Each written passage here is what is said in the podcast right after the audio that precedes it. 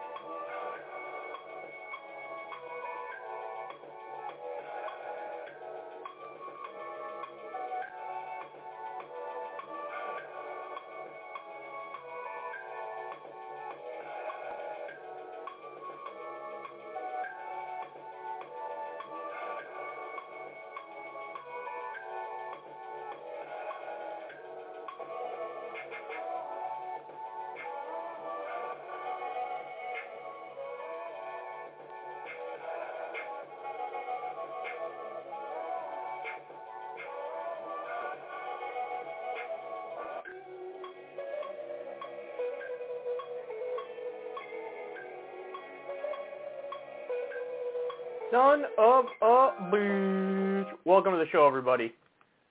I got a wonderful one for you today. Uh, I'm going to update you on what's going on in Russia and Ukraine. Really interesting stuff on that front. Uh, I also have a new poll on um, Biden and Trump and how voters have turned on them. Voters are not buying what they're selling anymore. Both of them. Really fascinating. Uh, wait until you see the one on Trump there's really like the poison pill is without a doubt um, inside this poll. So you're not going to want to miss this. We have uh, royal family goons. Prince Andrew is paying out quite a bit of money for something he says he didn't do. of course, I'm referring to an Epstein victim case. We'll talk about that. Anthony Weiner's back in the news.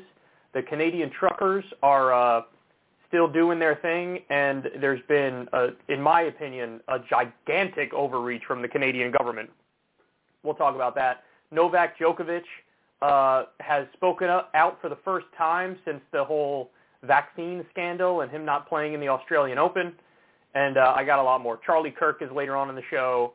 Um, we have James Lindsay. I don't know if I've ever covered a story on James Lindsay yet, but this guy, his whole brand is like anti-woke and uh, he went on Glenn Beck's show and gave us one of the most glorious uh, word salad clips I've ever seen in my life. We'll talk about that and much more. I also have incredibly substantive stuff like uh, coal miners eviscerating Joe Manchin, and uh, truckers are basically indentured servants.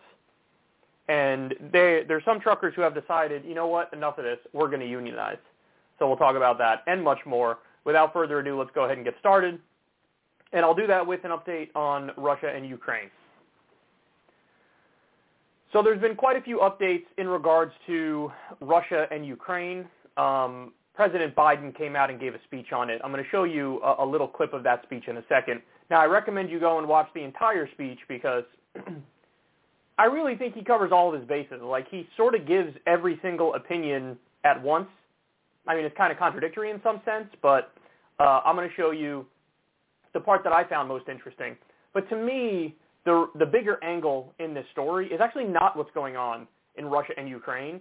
It's the thousand and one ways that U.S. media has shit the bed and jumped the shark while attempting to cover this. Um, honestly, it's some of the worst coverage I've ever seen in my life. They've been demonstrably wrong, verifiably and provably wrong at a number of different times, and of course there's been no accountability for because there ever there never is for mainstream media organizations. So first, like I said, let's jump to the Biden clip. The United States and NATO are not a threat to Russia. Ukraine is not threatening Russia. Neither the U.S. nor NATO have missiles in Ukraine. We do not, do not have plans to put them there as well. We're not targeting the people of Russia. We do not seek to destabilize Russia. To the citizens of Russia, you are not our enemy.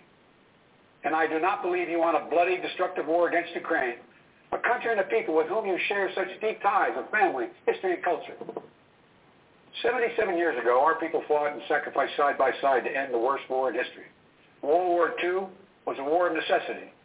But if Russia attacks Ukraine, it would be a war of choice, or a war without cause or reason. I say these things not to provoke, but to speak the truth, because the truth matters. Accountability matters. If Russia does invade in the days and weeks ahead, the human cost for Ukraine will be immense. And the strategic cost for Russia will also be immense. If Russia attacks Ukraine, it will be met with overwhelming international condemnation. The world will not forget that Russia chose needless death and destruction. Invading Ukraine will prove to be a self-inflicted wound. The United States and our allies and partners will respond decisively. The West is united and galvanized. Today, our NATO allies and the alliance is as unified and determined as it has ever been. And the source of our unbreakable strength continues to be the power, resilience, and universal appeal of our shared democratic values. Because this is about more than just Russia and Ukraine. It's about standing for what we believe in, for the future we want for our world, for liberty, for liberty, the right of countless countries to choose their own destiny, and the right of people to determine their own futures, for the principle that a country can't change its neighbor's borders by force. That's our vision. And to that end, I'm confident that vision, that freedom, will prevail. If Russia proceeds, we will rally the world to oppose this aggression. The United States and our allies and partners around the world are ready to impose powerful sanctions on export controls, including actions that did not, we did not pursue when Russia invaded Crimea in eastern Ukraine in 2014. We put intense pressure on their largest and most significant financial institutions and key industries. These measures are ready to go as soon as if Russia moves. We'll impose long-term consequences. We'll undermine Russia's ability to compete economically and strategically. And when it comes to Nord Stream 2, the pipeline that would bring natural gas from Russia to Germany, if Russia further invades Ukraine, it will not happen. While I will not send American servicemen to fight in Ukraine, we have supplied the Ukrainian military with equipment to help them defend themselves. We provided training and advice and intelligence for the same purpose. And make no mistake, the United States will defend every inch of NATO territory with the full force of American power. An attack against one NATO country is an attack against all of us. And the United States' commitment to Article 5 is sacrosanct. Two paths are still open.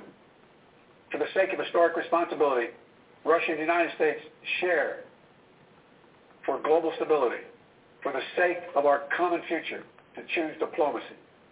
But let there be no doubt if Russia commits this breach by invading Ukraine, responsible nations around the world will not hesitate to respond. We do not stand for freedom where it is at risk today will surely pay a steeper price tomorrow. All right, so there you have it. Now, the obvious hypocrisies are clear when he says, like, we stand for liberty, the right of countries to choose uh, their own destiny, and when he said uh, that thing at the end there, that's just our talk. We don't really believe that. The United States arms and funds and props up 73% of the world's dictatorships. In the global south, we overthrow democratic governments all the time and put in our own puppet dictators. So this idea that like we're committed to human rights and democracy and nation sovereignty, it's just not true. Like that's just factually wrong. And so of course it seems absurd when we lecture anybody else when they violate uh, these things that are supposed to be norms and rules. Now, that doesn't mean it's okay when Russia does it. When Russia does it, it's bad too. sovereign countries are sovereign and they should be respected as such. But this is part of the problem when you blow any legitimacy you have because you wantonly violate international law on a Tuesday before brunch. Your word doesn't carry any weight when you say this stuff. Now, hypocrisy never stopped the U.S. before. It's not going to stop us now. We're just going to plow forward and act like there is no hypocrisy. But look, outside of the obvious points here, uh, what does Biden stress? now again, watch the whole clip because he says almost everything under the sun in regards to this conflict in a, like a short 10 or 11 minute speech. But he leans on diplomacy and negotiation. He says the Russian people are not our enemy. We, uh, he says the things that are on the table, sanction oligarchs. Actually, he might go a little further because he says sanction industry too. I would have no problem with sanctioning the oligarchs.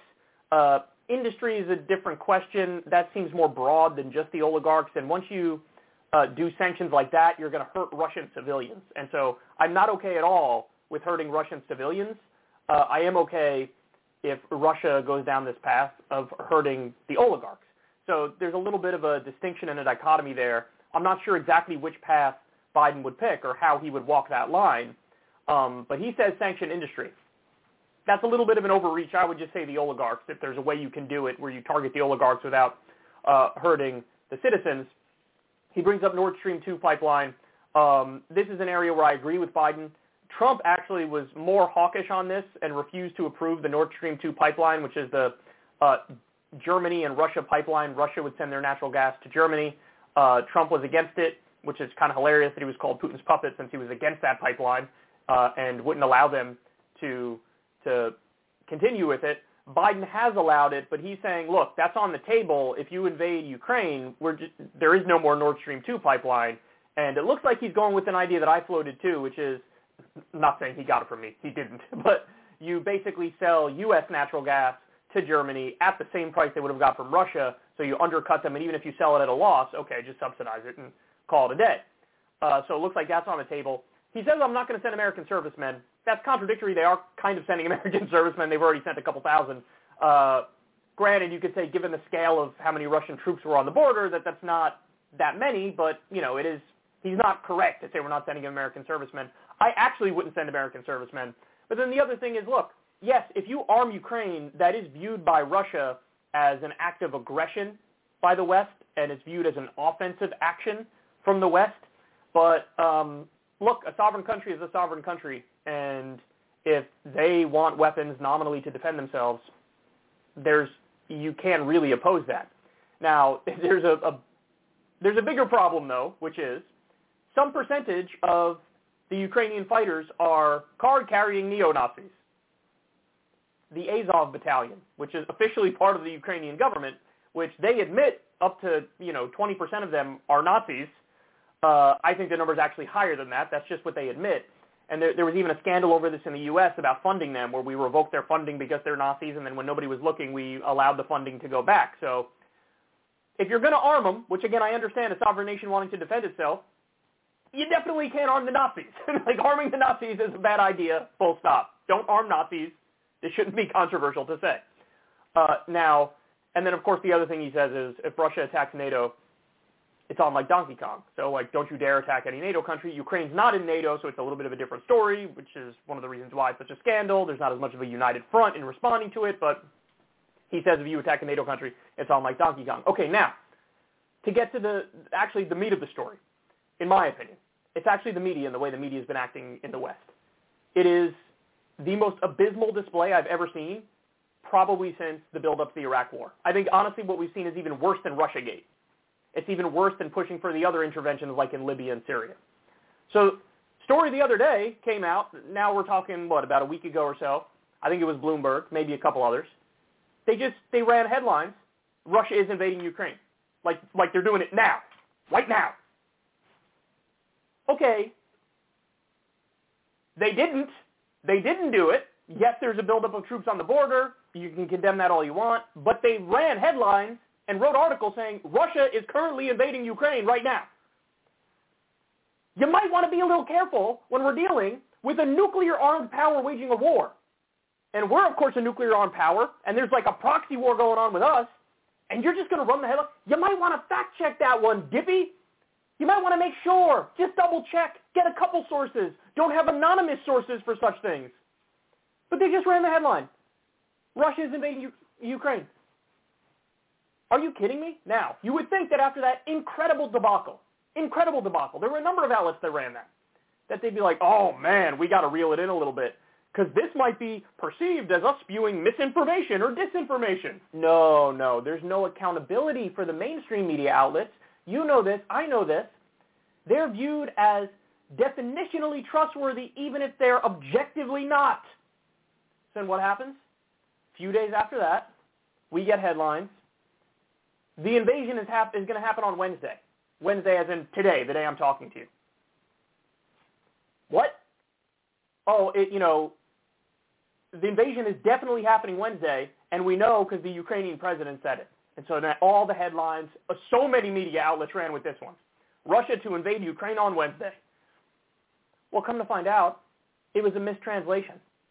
So the Russian, or excuse me, the Ukrainian president was giving a speech and talking about the crisis, and he basically said, he made a joke, something along the lines of, well, the media is telling me that the invasion is going to happen Wednesday. Idiot Western media outlets took it and ran with it as if it was factual and Russia was actually going to invade Ukraine on Wednesday. I cannot imagine a situation with higher stakes where you can't get it wrong and almost the entire media got it wrong. I can't imagine that. But they did. They got it wrong. Now again, I want you to stop and think about this. All of the over-the-top outrage over Joe Rogan's use of the N-word in context where he's talking about the word, not using the word and calling people the word.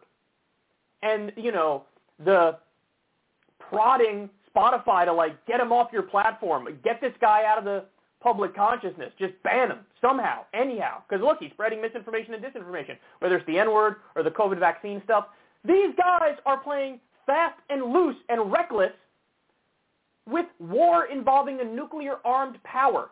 They're playing fast and loose and reckless with World War III. Cannot get something like that wrong. You just can't. The stakes are beyond high. Could you imagine if you're the reporter and you see the headline uh, and you hear through the grapevine, oh, Russia's invading Ukraine. Uh, an anonymous source told me or this thing told me. Wouldn't you pause a second and be like, well, I want to make sure I get this one right before I run the headline and write an article and make an ass of myself? They didn't think that way. Mainstream media didn't think that way because they have groupthink, and all they do is conventional wisdom bullshit. And so that fits the narrative. The narrative in the West is, of course, Russia bad, Russia evil, Russia terrible. And so they just ran it. Now, it, I would say it gets worse, but nothing is worse than getting this wrong. But there is something else that happened. Richard Engel of, I think it's NBC News, he did a piece, which was a total puff piece, on the Azov Battalion. Those people I just mentioned who are card-carrying neo-Nazis who are fighters for Ukraine. I get it. I just told you it's a complex situation. A sovereign nation has a right to defend itself against an aggressor. So, of course, Ukraine has the right to have weapons and defend itself if Russia invades. Of course, absolutely. But that doesn't mean you get to do a puff piece on a neo-Nazi faction of the Ukrainian forces. And that's what they did. Now, you're telling me that's not misinformation and that's not disinformation to portray this group as, you know, all puppies and rainbows and holding hands and singing kumbaya and fighting the good fight? Are you kidding me? Are you kidding me? The number of ways in which the media has screwed this up is legendary. It's the worst I've seen since the Iraq War. It's it's worse than Russiagate. It's worse than Syria and Libya. They just time after time after time, day after day, everything dead wrong. And like I said, you know, nobody's going to stop and, and really digest this and understand, wow, the whole conversation about banning or censoring or deplatforming alternative and independent media outlets seems kind of silly now, doesn't it? Because I could do this show for 40 years and never get anything as wrong with as high of stakes and as high of consequences as these guys got wrong this week. All of the major outlets. So I don't want to hear it. I don't I don't want to hear the conversation anymore at all, ever, ever, about like alternative media, new media, and independent media, at all. they're problematic. Maybe we should bury them in the algorithm or censor them or deplatform them. Let's talk about this for 10 weeks straight. I don't want to hear it. The mainstream outlets are way, way, way, way, way worse, and it's not even close. How do you get these things wrong as wrong as they have? It's unbelievable. Now, I want to end. I want to end the segment with you, uh, giving you what's actually going on in Russia and Ukraine at the moment, according to all the information that we have. So there's a guy by the name of Clint uh, Ehrlich, and Clint Ehrlich has he's been featured in uh, Foreign Policy Magazine, excuse me, Foreign Policy Magazine, Washington Post, Fox News, BBC, Dateline, NBC. He's a little bit of a heterodox voice on these issues, but he had a tweet thread on this which really caught my eye. It, it's interesting. It's interesting. It's thoughtful. So he says the following, and listen to every every line here because I think it's all equally important. He says, "I'll put my reputation on the line. There is now zero chance that Russia suddenly invades Ukraine. It doesn't mean the crisis is over. Far from it. But the sudden invasion scenario is off the table. Here's why." He says, "Today." Russia claimed that it began withdrawing forces after the completion of drills around Ukraine. This has been disputed by NATO, who argues that the Russians have not meaningfully drawn down their troop numbers. In theory, a sudden attack remains viable. In reality, Russia's current expenditures of diplomatic capital make that implausible. Spokeswoman Maria uh, Zakharova, Zakharova said today, quote, will go down in history as the day Western war propaganda failed. She said the West has been, quote, shamed and destroyed without firing a single shot. So in other words, his argument, at least to this point, and we'll continue with the thread in a second, but his argument is like, what Russia did here, they claimed all along, like, this is just a defensive posture and we're just doing, like, our own war games because you guys keep doing war games on our border, so we're going to do the same, you know, on, on the Ukrainian border. And basically Western media was baited into the sky is falling scenario, lying, getting things dead wrong, and Russia's basically doing a, a victory lap after that and saying, look at these guys.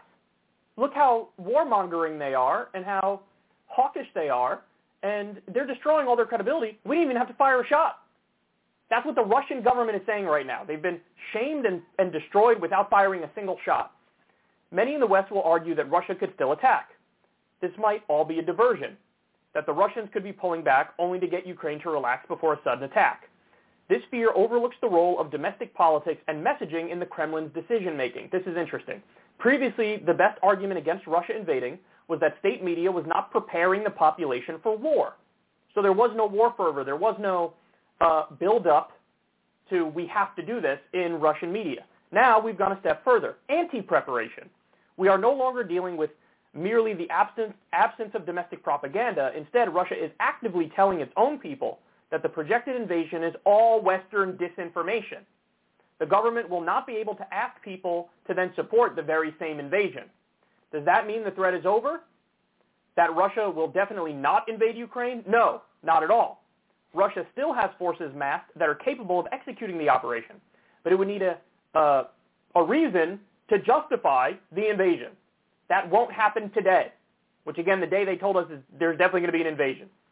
It could happen in the coming days or weeks, but it won't be on the timeline that the West was projecting.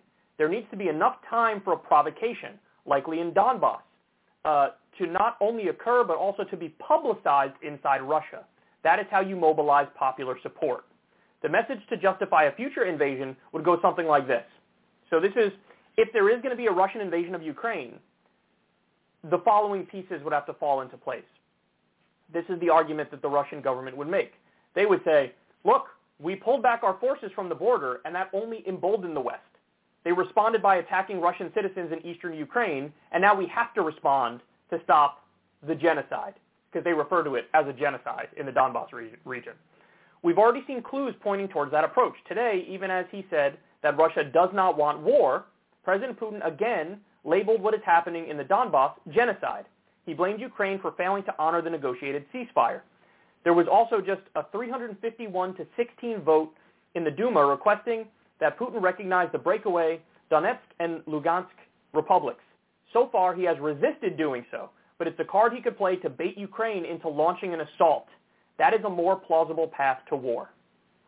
So do you understand all of that? I know it's a lot to digest. If you don't understand it, just click back in the video and watch it over again.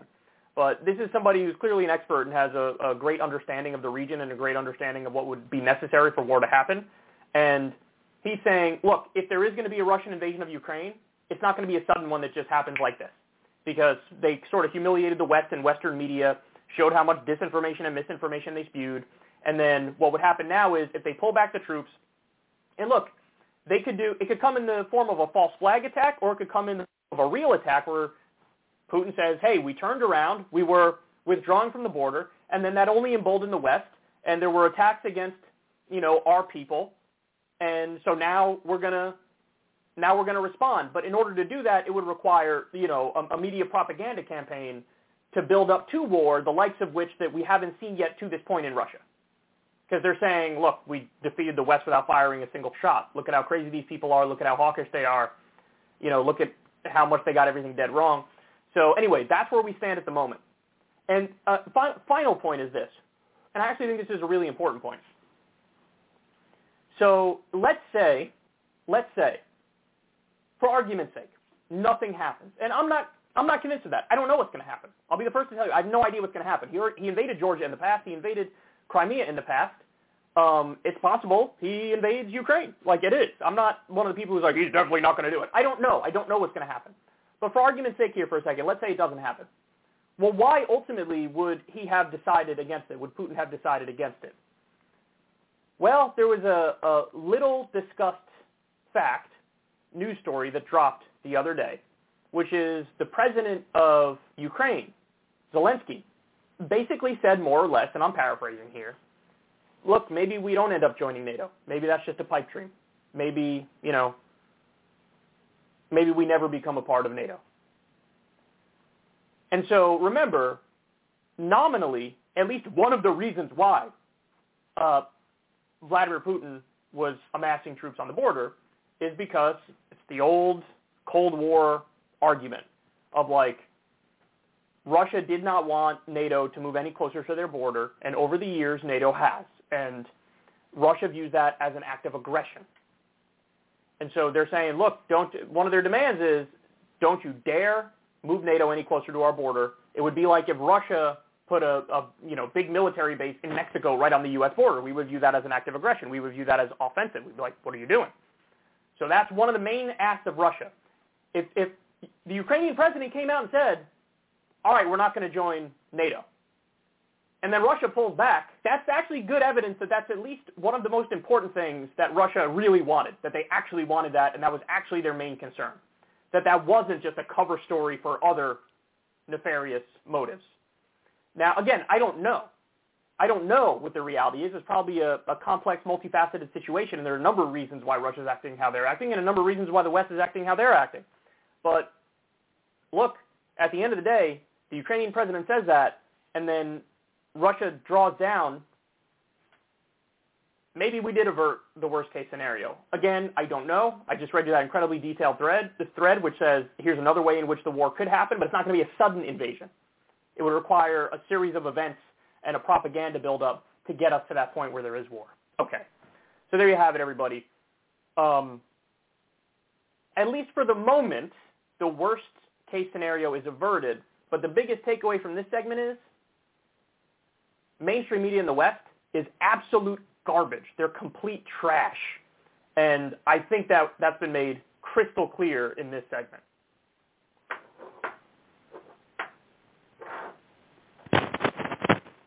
Next, next, next.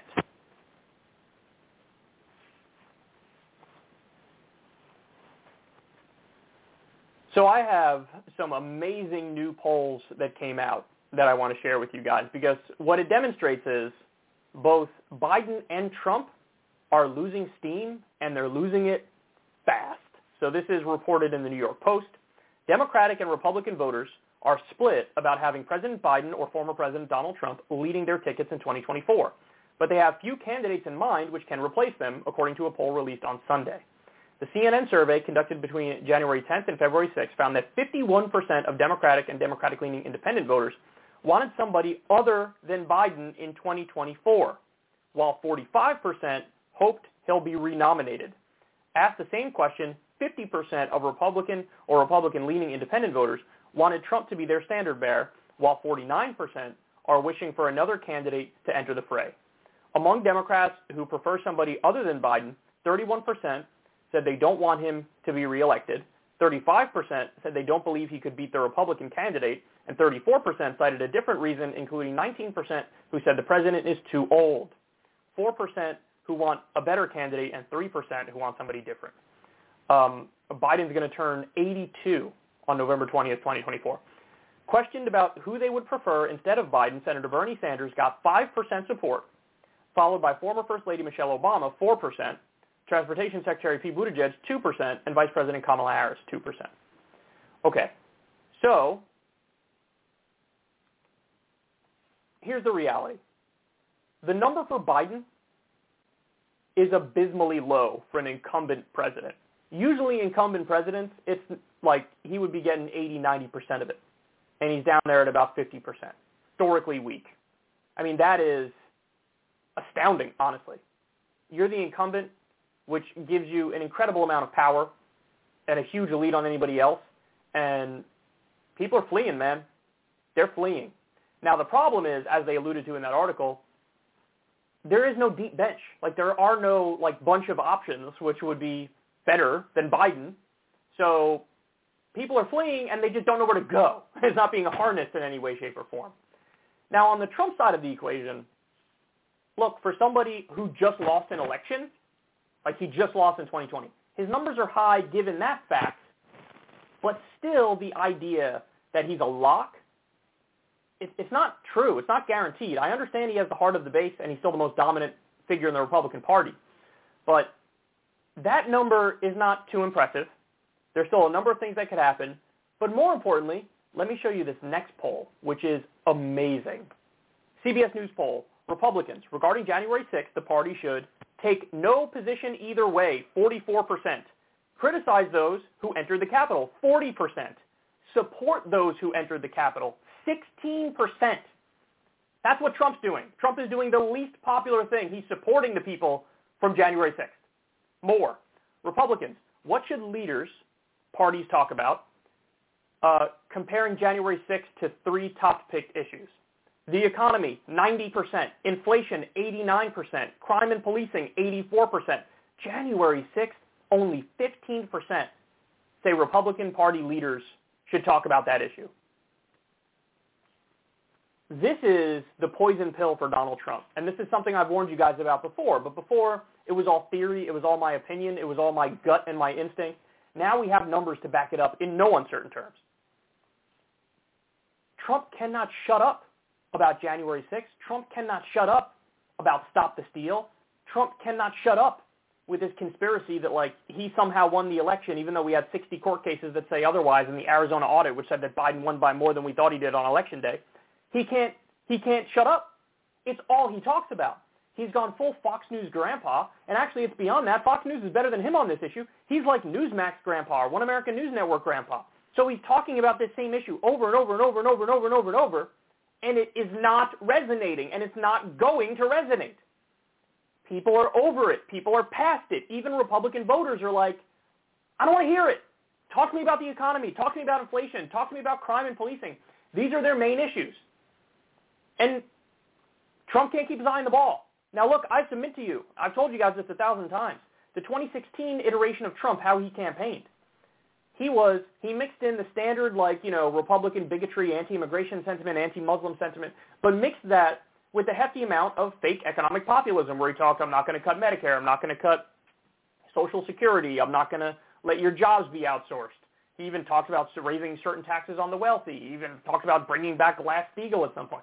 It was, it was a certain amount of economic populism, which admittedly was fake given how he governed, but it was that mixed with the other standard Republican things like the anti-immigration sentiment, anti-Muslim sentiment, and things of that nature. 2020, 2020 version of Trump, he lost the faux populism. Like it was just gone. He was very, it was, he was very petty. Everything was personal to him. Um, everything was centered around his narcissism and his ego, and he lost. He lost to a guy who's half dead, Joe Biden who needed who stayed in his basement the entire campaign and won because at least he wasn't Donald Trump. Well, now he's trying to make a comeback. He still has amazing numbers with his base, but there is zero appeal beyond his base. And even the Republican base says, shut up about Stop the Steal and January 6th. Shut up. I don't want to hear it. I don't care. Economy, inflation, real issues that affect our lives. This is the poison pill for Donald Trump because I don't think he has it in him to stop talking about it. I think it's going to be the majority of what he talks about even up until 2024. And he even said there was an article that came out that said he wants to dump Pence when he runs again in 2024, if ultimately he's able to run again in 2024. And his his litmus test is, um, are you do you have an undying loyalty to me, where you back me no matter what, and do you agree that the election was rigged in 2020? That's his litmus test. The guy's too much up his own ass. So he's going to self-destruct. We're watching it happen right now. His own base is like, stop talking about this. So Biden and Trump are in, are in trouble, man. They're both in trouble. They are still the most dominant figures in their respective parties, but they're on the decline, and it is a steep decline. So look out, man. Look, I don't want to mislead anybody here, because the fact of the matter is, given everything, still the most likely scenario is like a rematch of Biden versus Trump in 2024. That is still the most likely scenario. But it's a long time until 2024, and given the trajectories they're on, it's becoming less and less likely each day, and that is definitely noteworthy.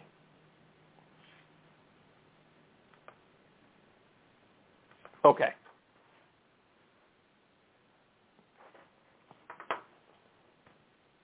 Let's move on. You guys are going to like this one. Prince Andrew is somebody who I would call a royal family goon. I'd be very comfortable calling him that. Entitled, pampered little prick who was probably given everything uh, he needed in his life and then some. And um, it's that's very obvious when you listen to him talk, when you look at his actions. So now he got a little bit of uh, comeuppance here. Let me go ahead and show you this headline. This is in the Daily Mail, but this has been reported very widely. Prince Andrew settles sex case with Virginia Roberts for 7.5 million. That's I think that's pounds. After exasperated Charles orders him to agree payout before Queen's platinum jubilee. Andrew and his accuser Virginia Giuffre, reached out-of-court settlement in civil sex claim filed in New York. Her lawyer wrote jointly with Andrew's lawyer to say that the parties had reached settlement in principle. Court papers show Duke will make substantial donation to Ms. Giuffre's uh, charity in support of victims' rights. Buckingham Palace declines to comment on news which is in year of Queen's Platinum Jubilee celebration. Okay, so what happened here was his family, like the Queen, for example, forced him. Like, shut this whole thing down, pay out whatever you got to pay out, we'll pay for it. And so, you know, the family comes in to save the day. That's basically what happens. His family save, save the day, which happens with almost all entitled pampered, pampered little pricks. Um, now he still maintains, me, bro? I didn't even do anything wrong. I don't even know what you're talking about. So I'm about to show you how he is literally the worst liar I've ever seen, and that's not even a slight exaggeration. There's not a, a an ounce of hyperbole in that comment. You're about to see for yourself. Um, but by the way, I've actually seen, at first the articles were saying it's an undisclosed sum of money. Then you see there uh, 7.5 million pounds, which I'm not that good at telling you what that is in, in dollars, but I think it's 7.5 million pounds is about 9 or 10 million dollars. But then I also saw other headlines that said um, 12 million pounds. So I don't know if it's 7.5 million pounds or 12 million pounds. Either way, Virginia is getting paid.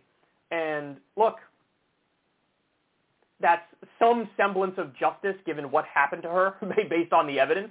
And so I'm happy for her. I'm happy for her that she's getting that money.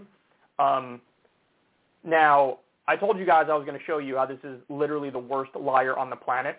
Two years ago, um, Prince Andrew sat down with BBC, and he got stripped of his titles, by the way, so I guess he's no longer a prince. Uh, he sat down with BBC Newsnight, and, you know, he thought, look, I got to get ahead of the scandal. I got to tell my story, so I'll be, I have nothing to hide. I'll be upfront. I'll tell everybody what went down and, you know, how close I was with Jeffrey Epstein, the CEO of Elite Sex Crimes Incorporated, you know, the guy who, like, pedophilia is his business model. That's, that's what J- Jeffrey Epstein did. So he tries to get in front of the story, and it everything crashes and burns in such a glorious way. It's a really long interview, but I'm just going to show you some of the pieces here so you could see how bad of a liar Prince Andrew actually is. Watch.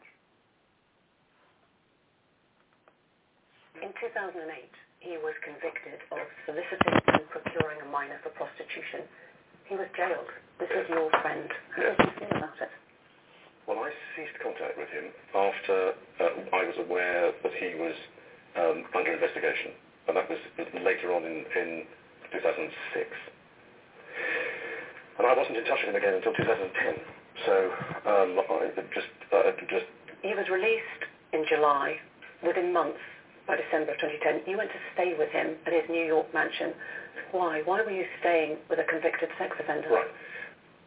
Now, I went there with the sole purpose of saying to him that because he had been convicted, it was inappropriate for us to be seen together. I felt that doing it over the telephone was the chicken's way of doing it. That was December of 2010. Yep. He threw a party to celebrate his release, and you were invited as I guest of honour. Oh, in 2010, that there wasn't, certainly wasn't a, a, a party to celebrate his release in December, because it was a small dinner party. There were only eight or ten of us, I think, at the, at the, at the dinner. If there, was, if there was a party, then I know nothing about that. You, you were invited to that dinner as a guest of honour. Well, I was there, so there was a dinner. It was quite as, as you might put it, but yeah, okay, I was there for a, I was there at a dinner, yeah. I'm just trying to work this out because you said you went to break up the relationship, and yet you stayed at that New York mansion several days. I'm wondering how Well. I was doing a number of other things while I was there. But you were staying at the house of Yeah. a convicted sex offender. It was a convenient place to stay. But that definitely wasn't you getting a foot massage from a Russian girl in Jeffrey Epstein's house. Mm, no, She described dancing with you no. and you profusely sweating, and that she went on to have baths, There's a- possibly. There's a slight problem with, with, with, with, with the sweating um, because uh, I, I, have a peculiar medical position, which is that I don't sweat. Um, well, I didn't sweat at the time, and that was oh, was she? Yes, I didn't sweat at the time because I um, had suffered what I would describe as an overdose of adrenaline in the Falklands War when I was shot at. Uh, and I simply, it, it, was, it, was, it was almost impossible for me to, to, to sweat. And it's only because I have done a number of things in, the recent past that I'm starting to be able to do that again. So I'm afraid to say that, that, that, that there's a medical condition that says that I didn't do it, so therefore... Do you know you didn't meet her, or do you just not remember No. I have, I, I, I don't know if I've met her. She provided a photo of the Yes. two of you together. Yes, Your arm was around her waist. yes. You've seen the photo. I've seen the photograph. How do you explain that? I can't. I don't, I have no, I, again, I have absolutely no memory of that photograph ever being taken. Do you recognise yourself in the Oh, photo? yeah, it's pretty difficult not to recognise yourself. But it's possible that it was you with your arm that's me, but, but whether that's my hand or whether that's um, the position, I, I, but I don't, I have simply no recollection of the photograph ever being taken. I don't remember uh, that photograph ever being taken. I don't remember going upstairs uh, in the house because that photograph is taken upstairs. She said she had sex with you three times. Once in a London house when she was trafficked to you in Maxwell's house. Once in New York, a month or so later at Epstein's mansion. And once on his private island in a group of seven or eight other girls. No, No to all of it. Absolutely no to all of it. Are you saying you don't believe her? She's lying. That's a very difficult thing to um, answer when the allegations came out. Originally, I went, well, that's a bit strange. I don't remember this. You could not spend time around him and not know. Would you be willing to testify or give a statement under oath if you were asked? but if push came to shove and the legal, legal advice was to do so, then I would be duty bound to do so. I mean, that it's amazing. They should show that video in schools to to show like every single sign of a brazen liar is there. Choking on his own words like you just saw there at the end. Saying things that try to like that are obviously false confidently that get debunked in like the next second. Like I don't I don't know if I met her. Like this is a picture of you with her. Is that you? Yeah. Why would you say I don't know if I met her? And then the picture's right. It's uh, like you would have to be like, yeah, I met her. There's a picture of us together. Obviously, I met her. Like, but, oh my God, the thing about the sweating. I had a medical condition where I didn't sweat. There are pictures from the same time period where he's sweating, where like you see him walking and underneath in the armpit area you can see a sweat stain. I have a medical condition, sir. I just there, there's a, a medical condition. It says that that could that didn't happen.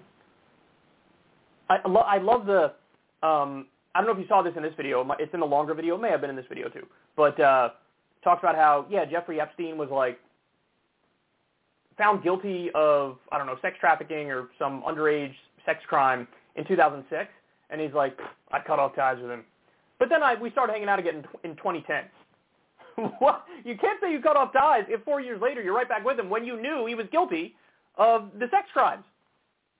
Uh, like every part of that is just hilariously transparent. I want to thank him for doing that interview and showing the world that he's guilty. Look, I'm going to morph into a conservative commentator here for a second. Guilty. don't don't do the trial. don't no due process. Send his ass straight to jail. Look, I'm I'm joking. Of course, I believe in due process, but like on that alone, like any reasonable person is going to watch that and be like, "Yeah, you did it. You obviously did it." That's and credit to that BBC uh, Newsnight interviewer. She did a fantastic job. Just like really deadpan, really factual. Just give him enough rope to hang himself. Unbelievable. So now he's paying. They're paying out millions, and um, I forgot to mention one of the terms of the deal is supposedly that she's not allowed to say anything about it publicly until after the Queen's Platinum Jubilee, which I don't even know what that is. I don't know what that is. Obviously, it's some sort of party thing. I don't know. I don't know. But there you have it. Elite sex pest's gonna elite sex pest, and this time at least he was caught. At least there's some semblance of justice, even though you know clearly it's not an ideal scenario. And uh, my heart goes out to Virginia. What, what you go through as an Epstein victim and being trafficked to this guy, Jesus Christ, it doesn't get any darker than that.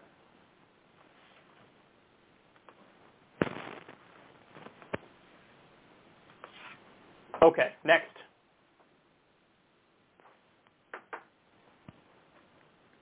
Anthony Weiner um, disappeared for a while, and that was a good thing because he was a mess. So this is a guy who was brought down by, you know, I think it was a sexting scandal. He was a congressman, and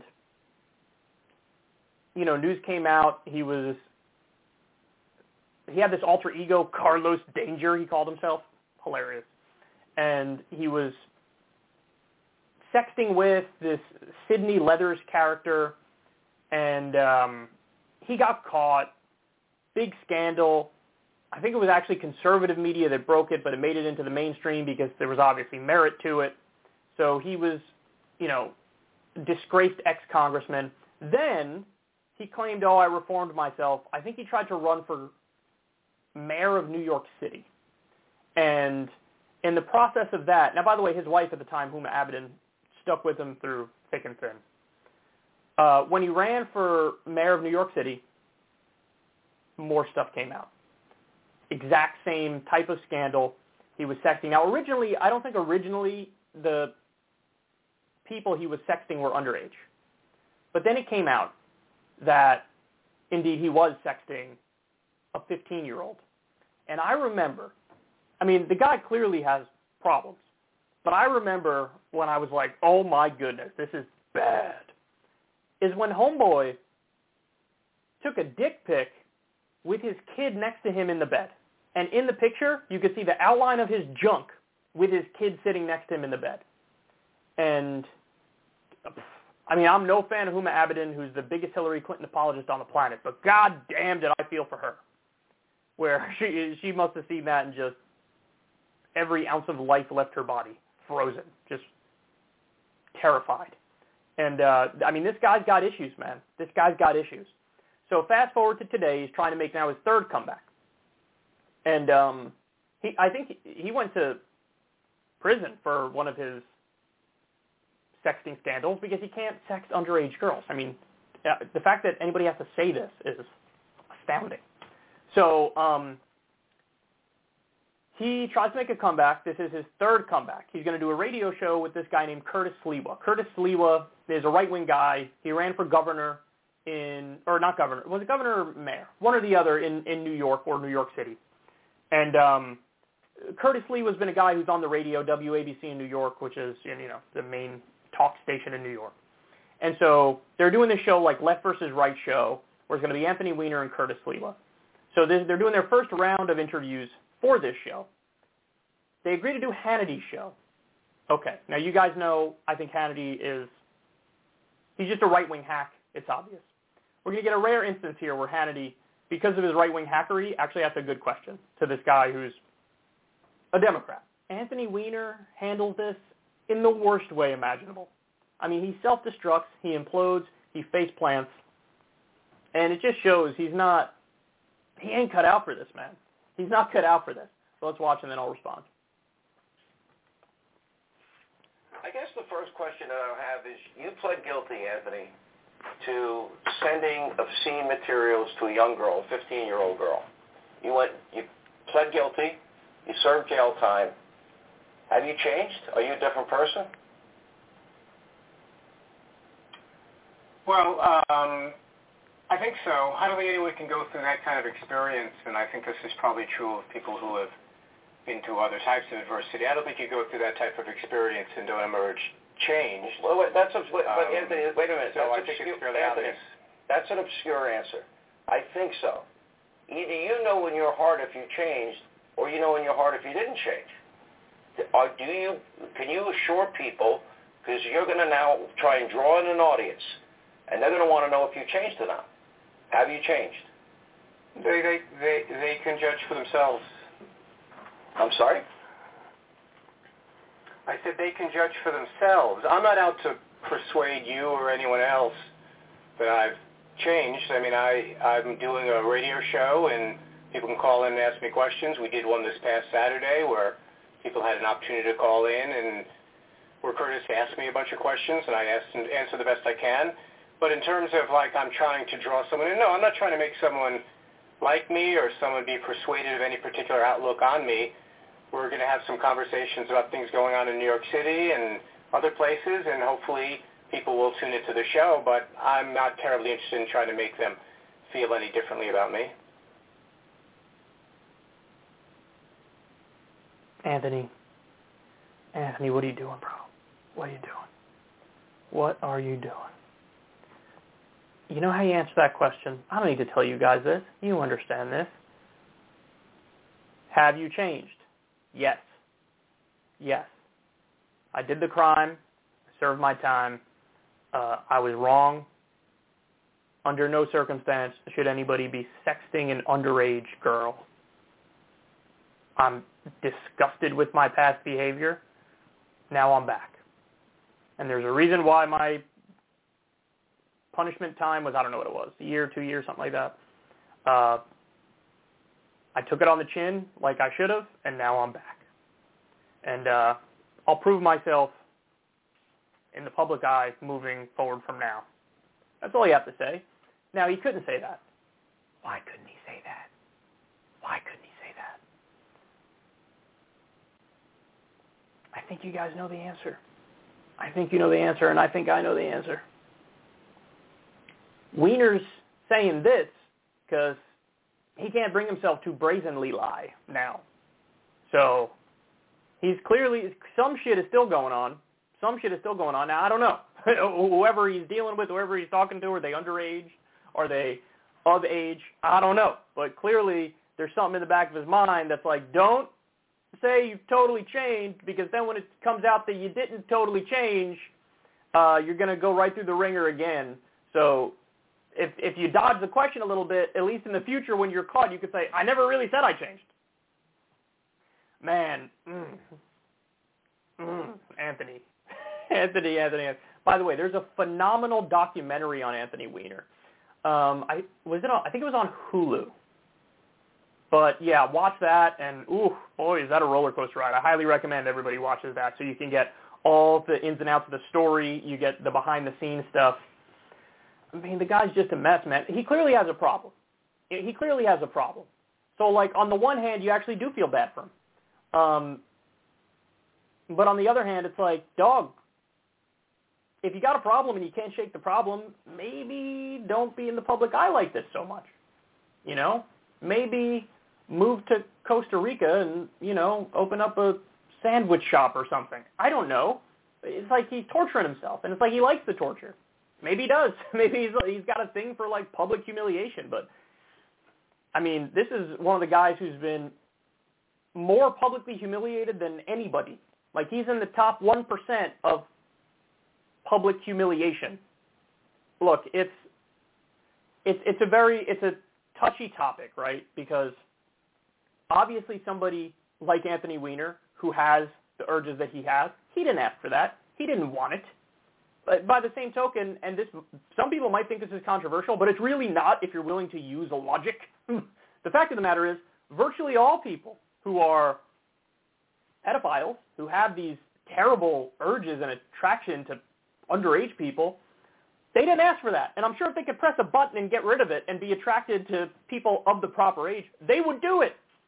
But then you're faced with that conundrum. It's like, what does society do with people like that? Well, the fact of the matter is, you only go to prison if you act on those urges. And so, you know, here's a guy who acted on it, at least to some degree. We don't know if he ever actually did a sex act with an underage person, but the sexting alone is bad enough and nefarious enough and wrong enough. And so he had to go away for that. But, you know, on the one hand, you have sympathy. On the other hand, you also want to say, like, get it together, dog. Get it together at least try to get out of the public eye if you're still struggling with these demons. And it looks to me like he's still struggling with these demons. Sometimes you can look at somebody and just you have this intuitive feeling of like, are they a happy person? And with Anthony Weiner, it is screaming off every fiber of his being, like, no, I'm not happy. I'm like I'm like a miserable person and I'm struggling. Anyway, we'll see if that show gives us any material because it might. Curtis Sliwa was an opinionated guy. Anthony Weiner's an opinionated guy. And before all the 14 scandals, Anthony Weiner was actually a pretty aggressive uh, Democrat who was nominally representing the left flank back in the day. So uh, this is not the person the left flank wants being their spokesperson. I can tell you that for damn sure. Okay. Let's do one more and then we'll take a break.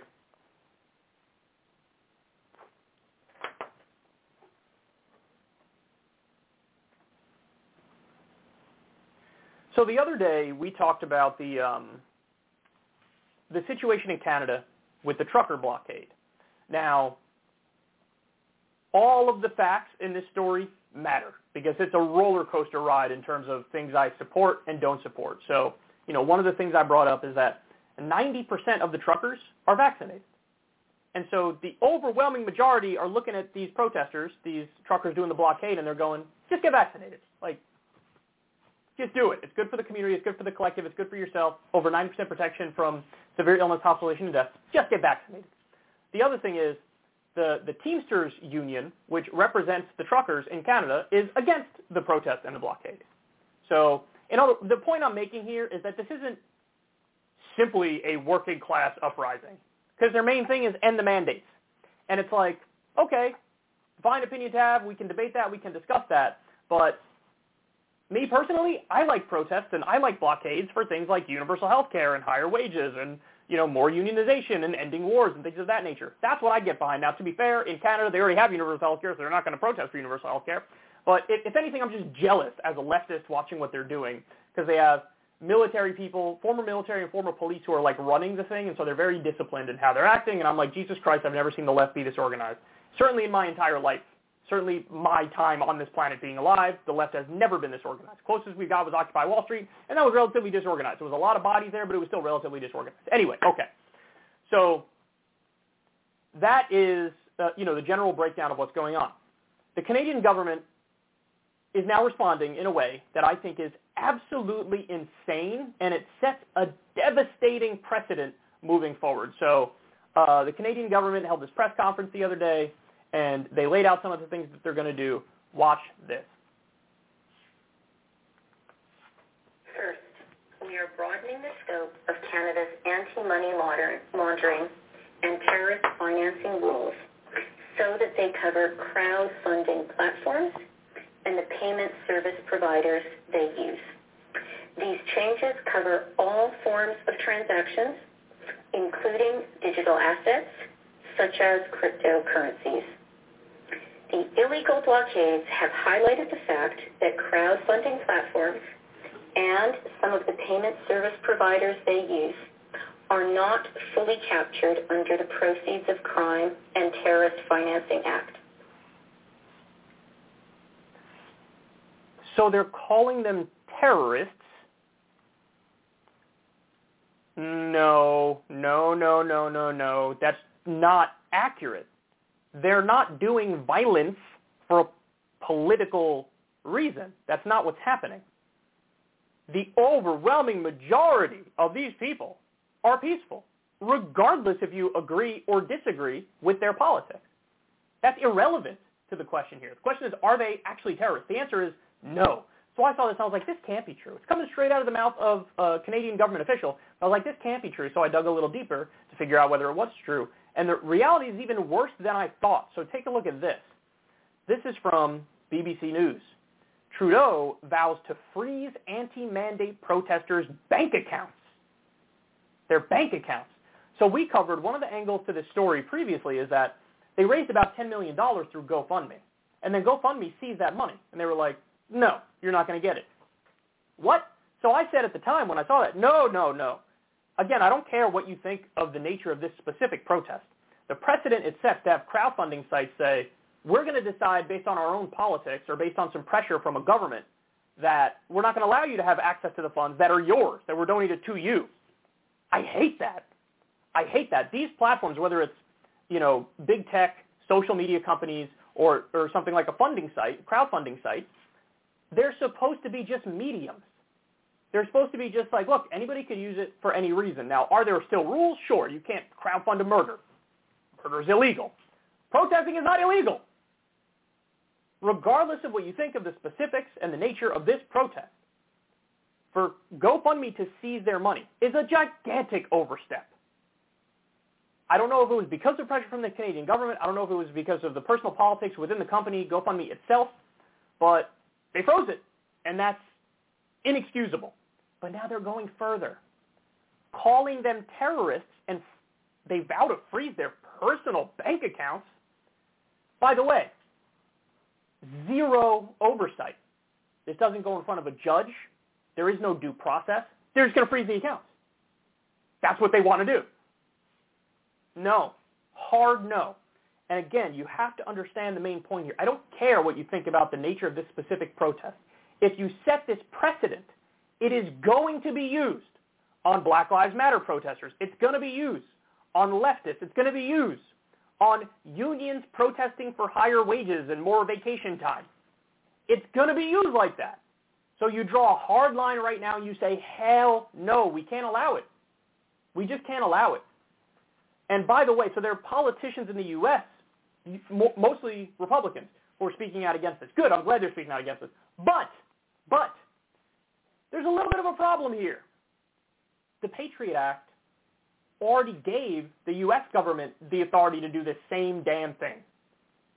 So they're like, oh, this, can this is fascism coming to Canada. Okay, but then a lot of these same politicians voted for the fascism that came to America. If you're going to call that fascism, then we also have it under the Patriot Act. Not only do they spy on everybody illegally with a rubber stamp fake FISA court, but also one of the things they can do is freeze bank accounts. No due process. No oversight. So they, they don't hold themselves to the same standards as, as, you know, we look at in Canada here. So they're using they're using what's happening with this blockade and this protest in Canada. And they're using it like a 9-11 moment where they're like, let's just entrench more power and authority to the government. And look, you've got to call a spade a spade. You've got to call it what it is. This is rank authoritarianism. This is like textbook new age authoritarianism. That's what it is. And so my feelings on, on the specifics of this protest, like I told you, are mixed because Teamsters Truckers Union is against the protest. 90% of the truckers are vaccinated, and the overwhelming majority of the protesters are against what they're doing. Uh, but at the same time, GoFundMe should not freeze their money. The government should not freeze their bank accounts.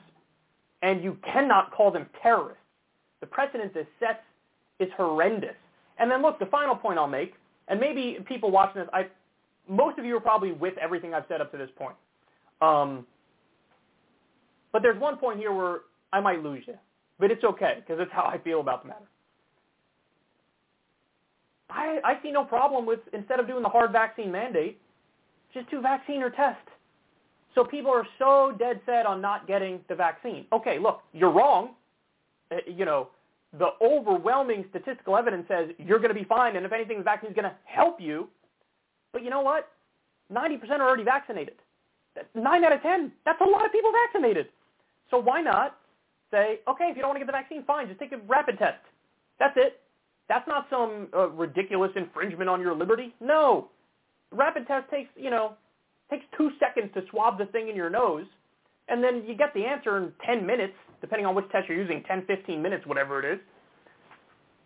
That's just a basic standard regulation. It's like telling construction workers you have to wear a hard hat. Nobody views that as like the death of freedom in the West. So just give, is that not a compromise? That makes sense? Okay, you don't have to get the vaccine if you don't want the vaccine, but you're going to take a quick test. That's it. That's all you got to do. That's all you got to do. And look, part of me is inclined to say, if you have 90% already vaccinated, I don't see why this is a big deal anyway. Why not just say, fine, okay, we concede, no more hard vaccine mandate. There you go. But I, again, I think what they're terrified of is this. If the protest works, if the blockade works, well then they know workers have them by the balls. But you know what? That's exactly what I want.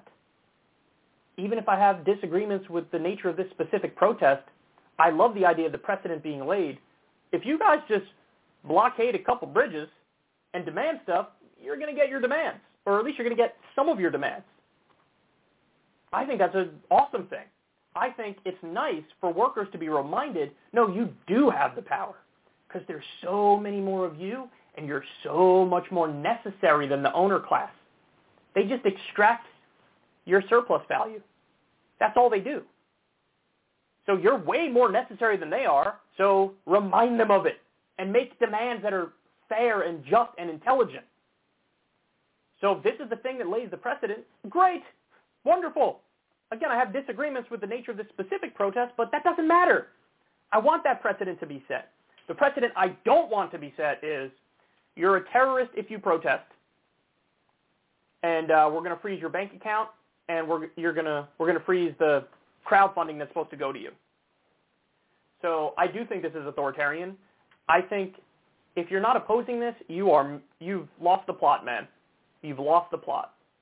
You could hate what these truckers, the specific thing they want. You could hate it, but you still, as a matter of principle, should say no on the freezing the bank accounts, no on the freezing the, the crowdfunding money, no on calling them terrorists, because that is slimy, it's disingenuous, and it is deeply authoritarian, and we have to call a spade a spade.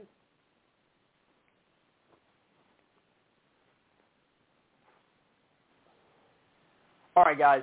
Let's take a break. When we come back, I still got a lot more for you, including Novak Djokovic finally speaks out about the whole vaccine scandal in the Australian Open. This is a really interesting story. You don't want to miss it. Stay right there.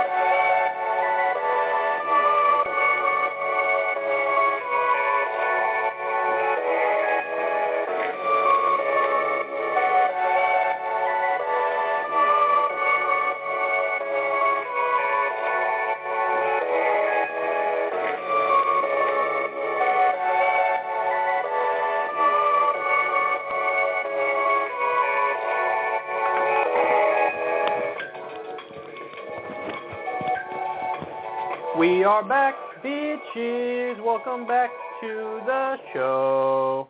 All right, let's continue.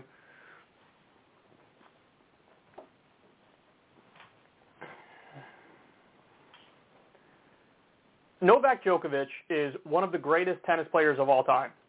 It's generally understood right now, based on how many majors they have, or Grand Slams as they're called in tennis, um, that it's either Novak Djokovic, uh, Roger Federer, or Rafael Nadal.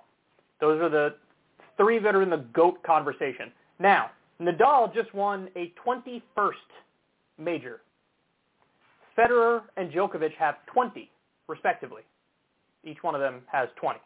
They were tied. They were all tied at 20 for a while.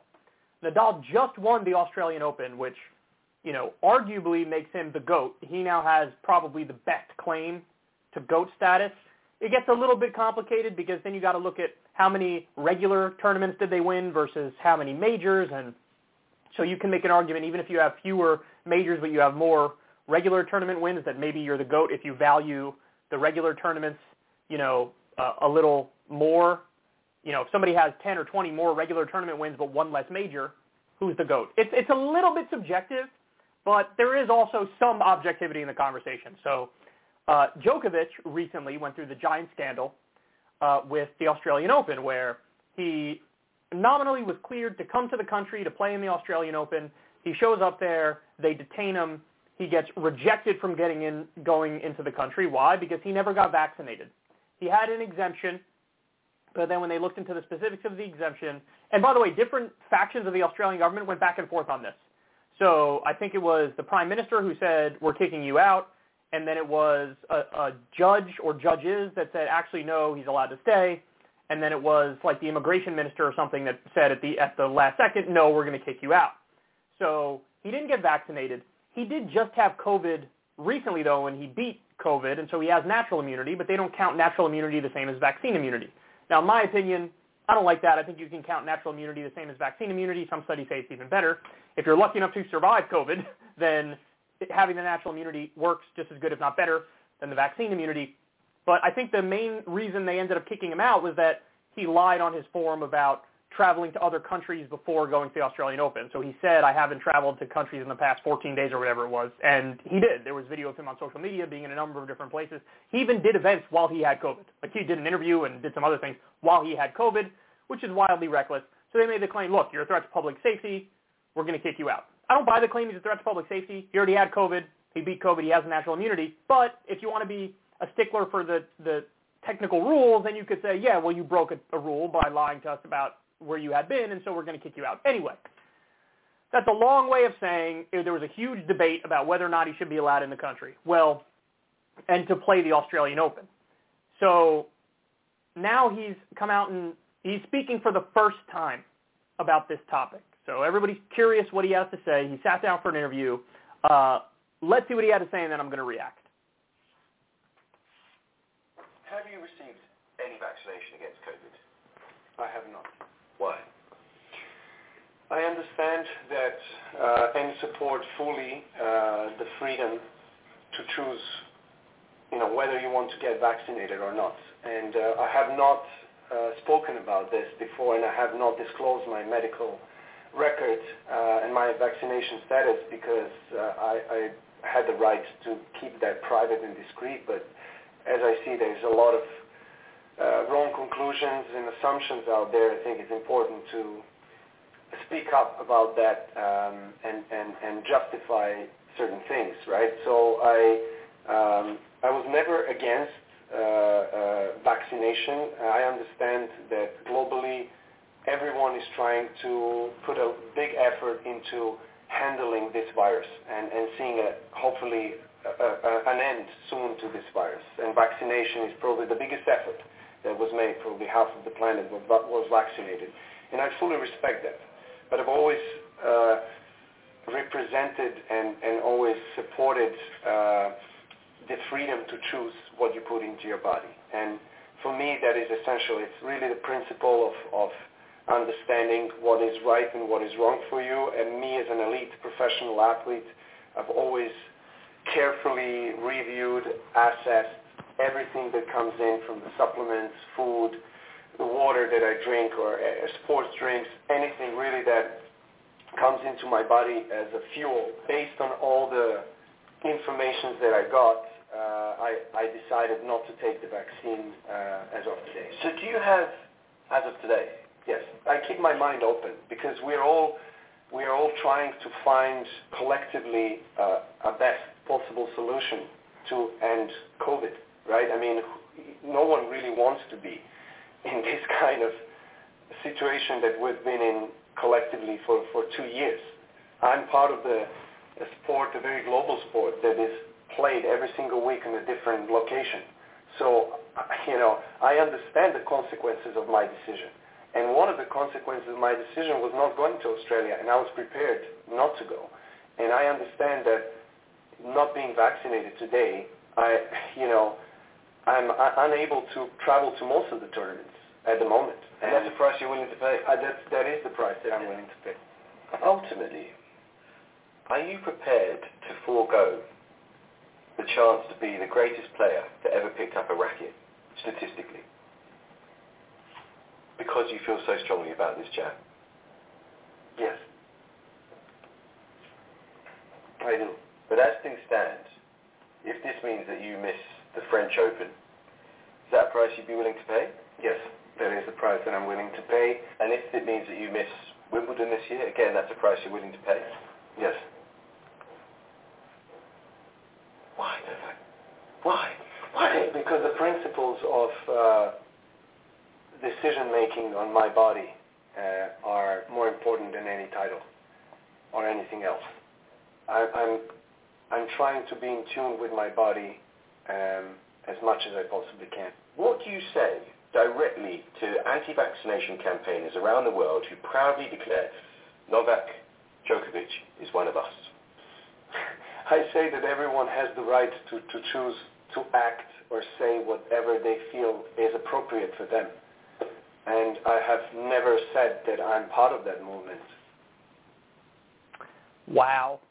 So this is really interesting, and I have a lot of thoughts about it.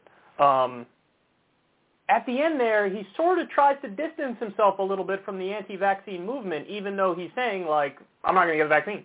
I don't want to get the vaccine. That's interesting to me. I don't know because clearly he has the courage of his convictions, which is why he's like, look, I'll sacrifice being the GOAT. I'll sacrifice going to most of the tournaments to not get the vaccine. So clearly he has an ideological position here where he's like, I am against the vaccine. But he's also saying to the anti-vaccine movement, like, I never said I was with you guys. I don't know if that's to try to save face publicly, or I don't know if he thinks there's maybe they get there are too many cranks in the anti-vaccine movement where they say like, you know, there's a microchip in the thing and he knows that's not true. He doesn't want to be associated with them.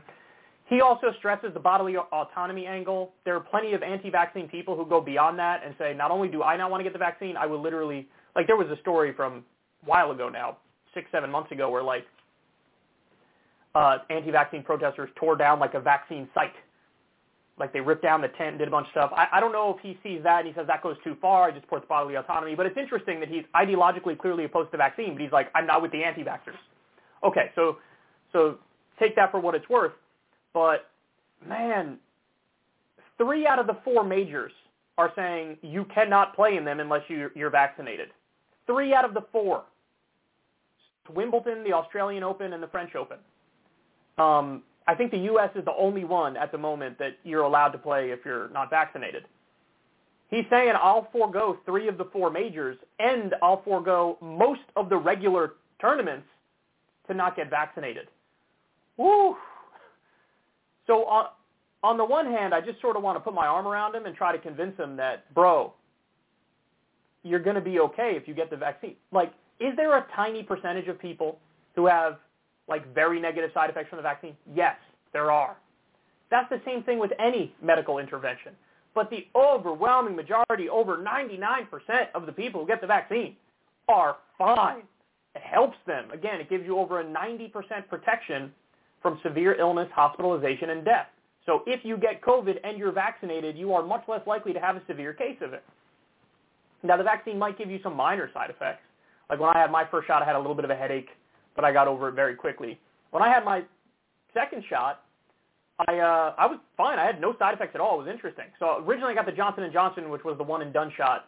Evidence came out that that was like the least effective of the vaccine, so I decided to get a booster. I got a I got a Moderna. Um, so I did like the mix and match thing. I had no side effects at all from the Moderna. And look, I'm fine. In fact, I told the story before. Saagar Enjeti had COVID. Krystal had just did a show with Saagar, um, and they were like three feet away the entire show, talking right at each other. And this was back when it was Delta, which was the worst strain that we know of so far of COVID. Krystal should have gotten it, and then she should have passed it on to me. And Krystal didn't get it, and I didn't get it. I think that's a good example of like the vaccine probably worked. Now look, that's an anecdote, but you don't need anecdotes. You go to the micro, uh, or excuse me, the macro situation. French study of over 20 million people, vaccines uh, protect against severe illness, hospitalization, and death over 90%. So I just like, I want to, I want to help him out. Like I want to talk to him and and try. I'll, bro, I'll show you the graphs. I'll show you the charts. I'll show you, like, here's how well the vaccine is working even if you grant all of the anti-vaccine arguments based on the data, like, oh, look at the VAERS program and stuff, even if you grant that, the side effects of getting COVID, the downsides of getting COVID are way worse. So even if you grant people everything in that VAERS program, which you shouldn't, but even if you do, you should still get the vaccine. Like, I don't, I want to try to convince these people. I want to try to convince them, especially because in his instance, it changes history. Like, it literally changes history if he doesn't play in three of the four majors, if he can't play in most of the tennis tournaments, because he is sacrificing his real chance of becoming a GOAT. Rafa now already has 21 majors. The French Open is coming up. The French Open, Rafa owns the French Open. He, it's, it's played on clay, and Rafael Nadal is the best on clay. And so he's like the favorite every time he plays the French Open. Like, he's going to be two majors ahead of you, and you're going to be behind the eight ball. For what? For what? So on the one hand, I want to convince him but then on the other hand, look, and maybe you guys won't agree with this part of it. I, I don't know, but it, there's a even though he's wrong about the vaccine and he should get it and it would help him against severe illness, hospitalization, and death, and they're very unlikely to be big downsides to it. Um, there is something that's sort of respectable about about this, in the sense that he has the courage of his conviction so much that he's like, uh, maybe I won't be the goat even though I'm right there. I'm in the conversation. I'm right there. But I'm willing to forego it. Uh, the final point I'll make is when he says, look, I support personal freedom and bodily autonomy. Okay, look, I get it. You guys know my, my perspective on the vaccine mandate. Um, I think I think we need to try our best to balance individual rights, personal freedom, with the well-being of the community and the collective. I think anybody, especially if you're uh, politically on the left, I think you need to find a way to balance both of those things that we value deeply. Because I care deeply about the community and the collective and the well-being of everybody, but I also care about individual freedom and bodily autonomy and all that stuff. So my, I'm against the hard vaccine mandate. That's too authoritarian. But I like effectively what's called the soft mandate, which is like vaccinate or test. So that's my personal choice on it. He clearly is on the side of not even that. I don't even want to do that, which is just more of a basic regulation and not an authoritarian overreach. He says he supports personal freedom and bodily autonomy. I just want to ask him, so do you support the legalization of all drugs? Because if you support personal freedom and bodily autonomy, um, then you should support legalization of all drugs. Uh, you know, me personally, you guys know, I want to legalize, tax, and regulate drugs there are certain ones that with certain additives that I would regulate out of existence because they're too they're too dangerous and they're deadly, like fentanyl, for example. But if he's being consistent, he'd say, no, even legal fentanyl should be good. Okay, if you believe in personal freedom and bodily autonomy, you can put whatever you want in your body. Drink Clorox if you want. Uh, what about abortion? What are Novak's thoughts on abortion? You know, it, if you really believe in personal freedom and bodily autonomy, all right, well, let's follow that through with logical conclusion. Or is it just in the realm of this this vaccine?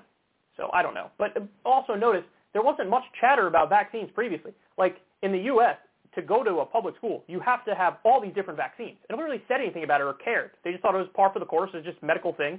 Now all of a sudden with one vaccine, people are like, you know, flipping out.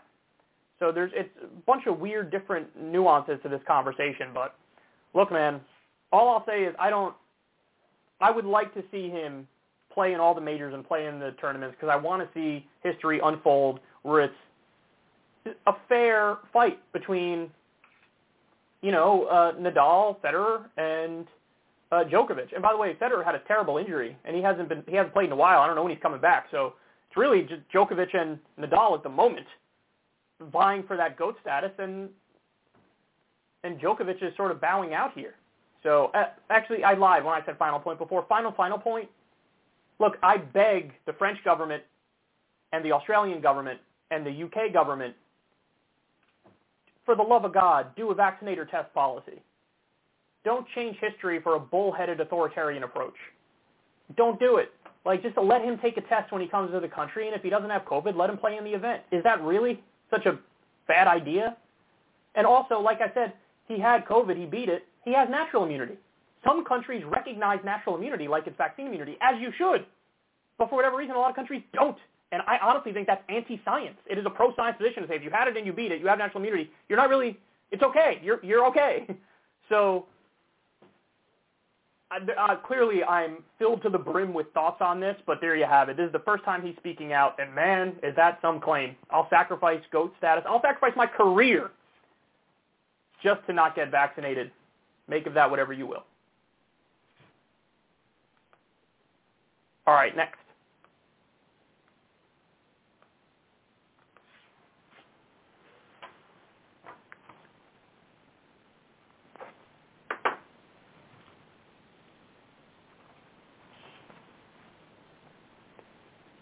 So Joe Manchin uh, is the worst. You guys know this. For the longest time, he was playing footsie with um, Joe Biden and all the other Democrats. Like, oh, we'll make a deal. I'll be there for Build Back Better. Um, we just got to work out the specifics. He said, oh, pass the traditional infrastructure bill because I promise you we'll work out something on Build Back Better. Well, the progressives folded. They voted on the traditional infrastructure bill. It passed, and now Manchin's like, I'm not for anything. and I hate his little folksy BS tap dance where he goes around and he says, "Who me, bro? Whatever. I'm like a West Virginia Democrat, and that's different than all like you DC Democrats. So like, I'm looking out for the people of West Virginia." Well, based on the polls, we know he's a liar. That's not true.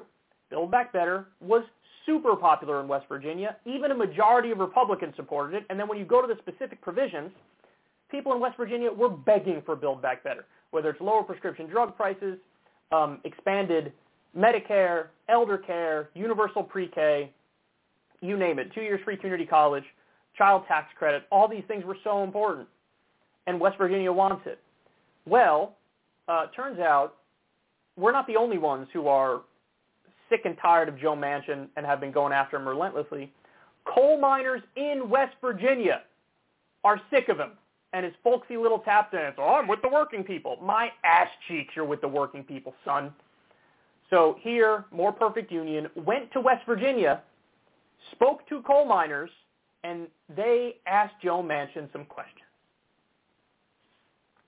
Senator Joe Manchin says the Biden administration's Build Back Better Act is dead. I cannot vote to continue with this piece of legislation. I just can't. If you love uh, the people of West Virginia, a roadblock for progress.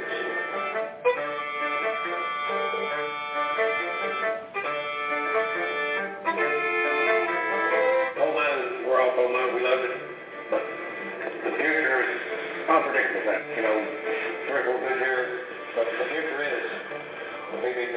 There's language in that Build Back Better that would uh, provide tax incentives and what have you to manufacturers that would bring in locate uh, factories into the coal fields, and uh, laid off coal miners will be given a priority with regards to work opportunities. Know.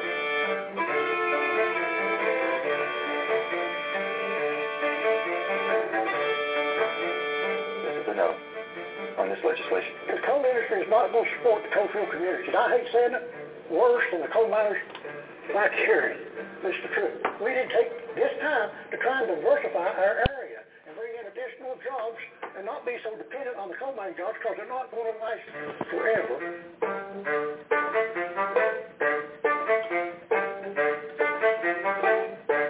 So there's a lot of things that Build Back Better would have done to help West Virginia and specifically coal miners. Our state is dying. We need help, and we're pleading for you to get with the program. And this package, this BBB package, It's got jobs, jobs, jobs, jobs, jobs. I think West Virginia alone has 1,500 bridges that have to be totally, totally now, from start to finish, replaced. Imagine the jobs that bleed off of those construction jobs, prevailing wage, minimum wages. This deep than the National Labor Relations Board.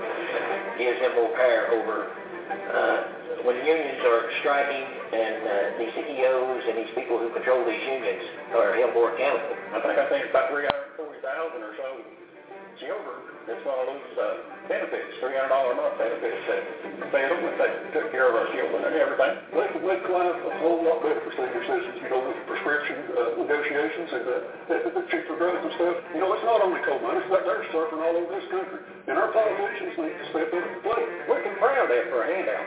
We've worked hard, and earned everything we've done. But it seems like we're put on the back burner. Like we don't even exist. All we're asking for is, what Joe Biden is trying to offer us in his BBB. It's just a simple handshake, an even playing field. It's just a win-win-win as I see it for everybody in this state. And I don't, I've not heard a good reason from nobody as to why these senators in these coal-mining states, I've not heard a, a reason, especially a good reason, why they're not all for it. Somebody needs to ask some of these Republican senators why, what's their plan for the coalfield communities if not this? The Federal Black Lung Trust Fund uh, recently took a, a huge cut to the money that was being paid in by coal companies. It was cut like in half. Build Back Better would have restored that money. It's too important to just let it die. We got to work on it. We got to get it through. It means too much to West Virginia. But I believe I'm a fiscally responsible and socially compassionate. When you build a house, you start with the foundation. Build Back Better, one of the foundations, Build Back Better, is people. Build Back Better is not as much uh, for us sitting here at this table. We've all pretty much ran our race. Uh, it's more so about the future of our kids and our grandkids. It's their future. Uh, we're pleading for some help, really. You know, and, and, and you're in a position to where you can do it. You know, help us out. What more can I say? You know, if you love the people of West Virginia, prove it. Damn. Now let me ask you a question. Where is the national media talking to these people? Where's CNN? Where's MSNBC? Where's Fox News? They don't suit the narrative, so they're not being talked to. The narrative is either Joe Biden's a hero for aligning with the Republicans and stopping the big spending, you know, that's the Fox News narrative. But the CNN and the MSNBC narrative are, look, Joe Biden is an honest broker and he cares about ideology and he's just centrist and so he's representing the people of West Virginia. And so this is what he's going to act. We, this is how he's going to act. We might not like it, but it is what it is. Those narratives are completely bogus. They're dead wrong, according to the polls and according directly to the coal miners themselves. The union turned on him. The union turned on Manchin. They're like, you should vote for this. And you're just not hearing that anywhere. Credit to More Perfect Union yet again. Every time I do a show, it's like I'm giving credit to More Perfect Union because they're doing phenomenal work. They're doing the stuff that mainstream media should be doing. I mean, exact same thing with David Sirota and the Daily Poster. Exact same thing with Jordan Chariton, who right now is yet again facing another censorship scandal. They gave him a strike on his channel. I'm sure it was a bogus strike. I mean, this is the guy who got on-the-ground footage on January 6th and then YouTube banned his footage from his own YouTube channel. At the same time, they allow that same footage on CNN and MSNBC. He licenses the footage to them. They're allowed to run it. He's not allowed to run it on YouTube. Unbelievable. Unbelievable. But look, clearly Joe Biden doesn't have the fight in him to take on Manchin. Pathetic, weak, doesn't care enough about the specifics of this to fight for it in any real way.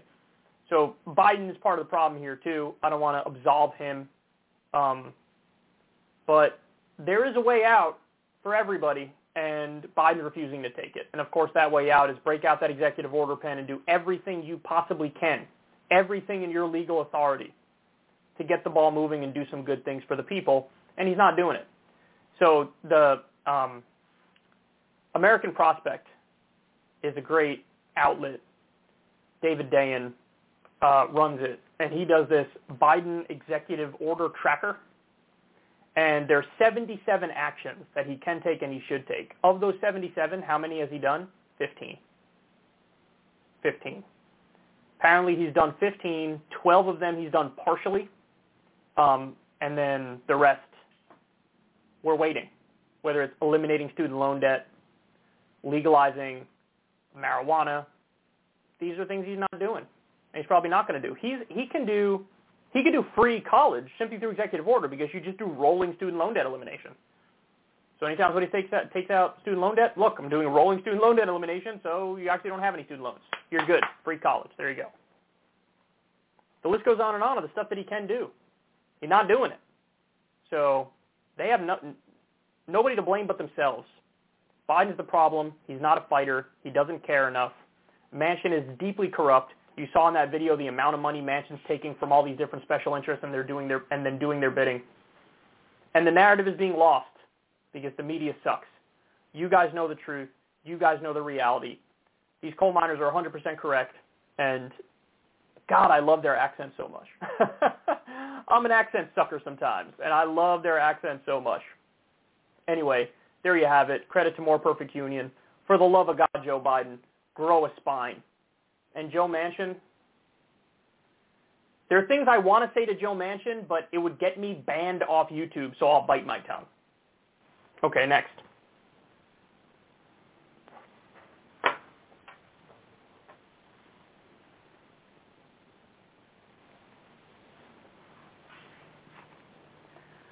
So here's a story that uh, there are so many problems with this. Let me go ahead and throw it up there on screen for you. From the AP, U.S. accuses financial website of spreading Russian propaganda by Nomaan Merchant. Nomain Merchant.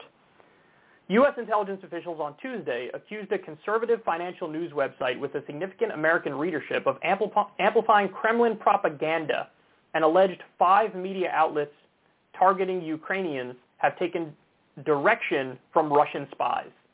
The official said Zero Hedge, which has 1.2 million Twitter followers, published articles created by Moscow-controlled media that were then shared by outlets and people unaware of their nexus to Russian intelligence. The officials did not say whether they thought Zero Hedge knew of any links to spy agencies and did not allege direct links between the website and Russia. Remember that line. Zero Hedge denied the claims and said it tries to publish a wide spectrum of views that cover both sides of a given story. In a response posted online Tuesday morning, the website said it has never worked, collaborated, or cooperated with Russia, nor are there any links to spy agencies. The officials briefed the Associated Press on the condition of anonymity to discuss sensitive anonymity, sensitive intelligence sources.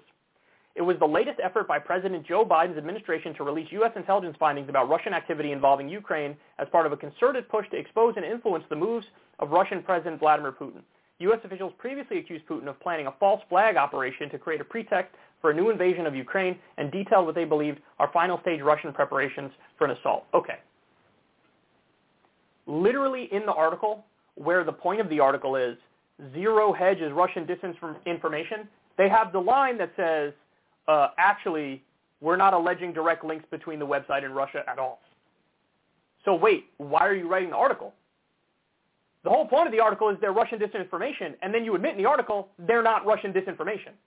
And then, of course, naturally, you get the line about, um, well, we're, we got this from like one intelligence agent, and it's on the condition of anonymity.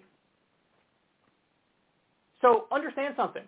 This is U.S. media being a stenographer for the U.S. intelligence agencies.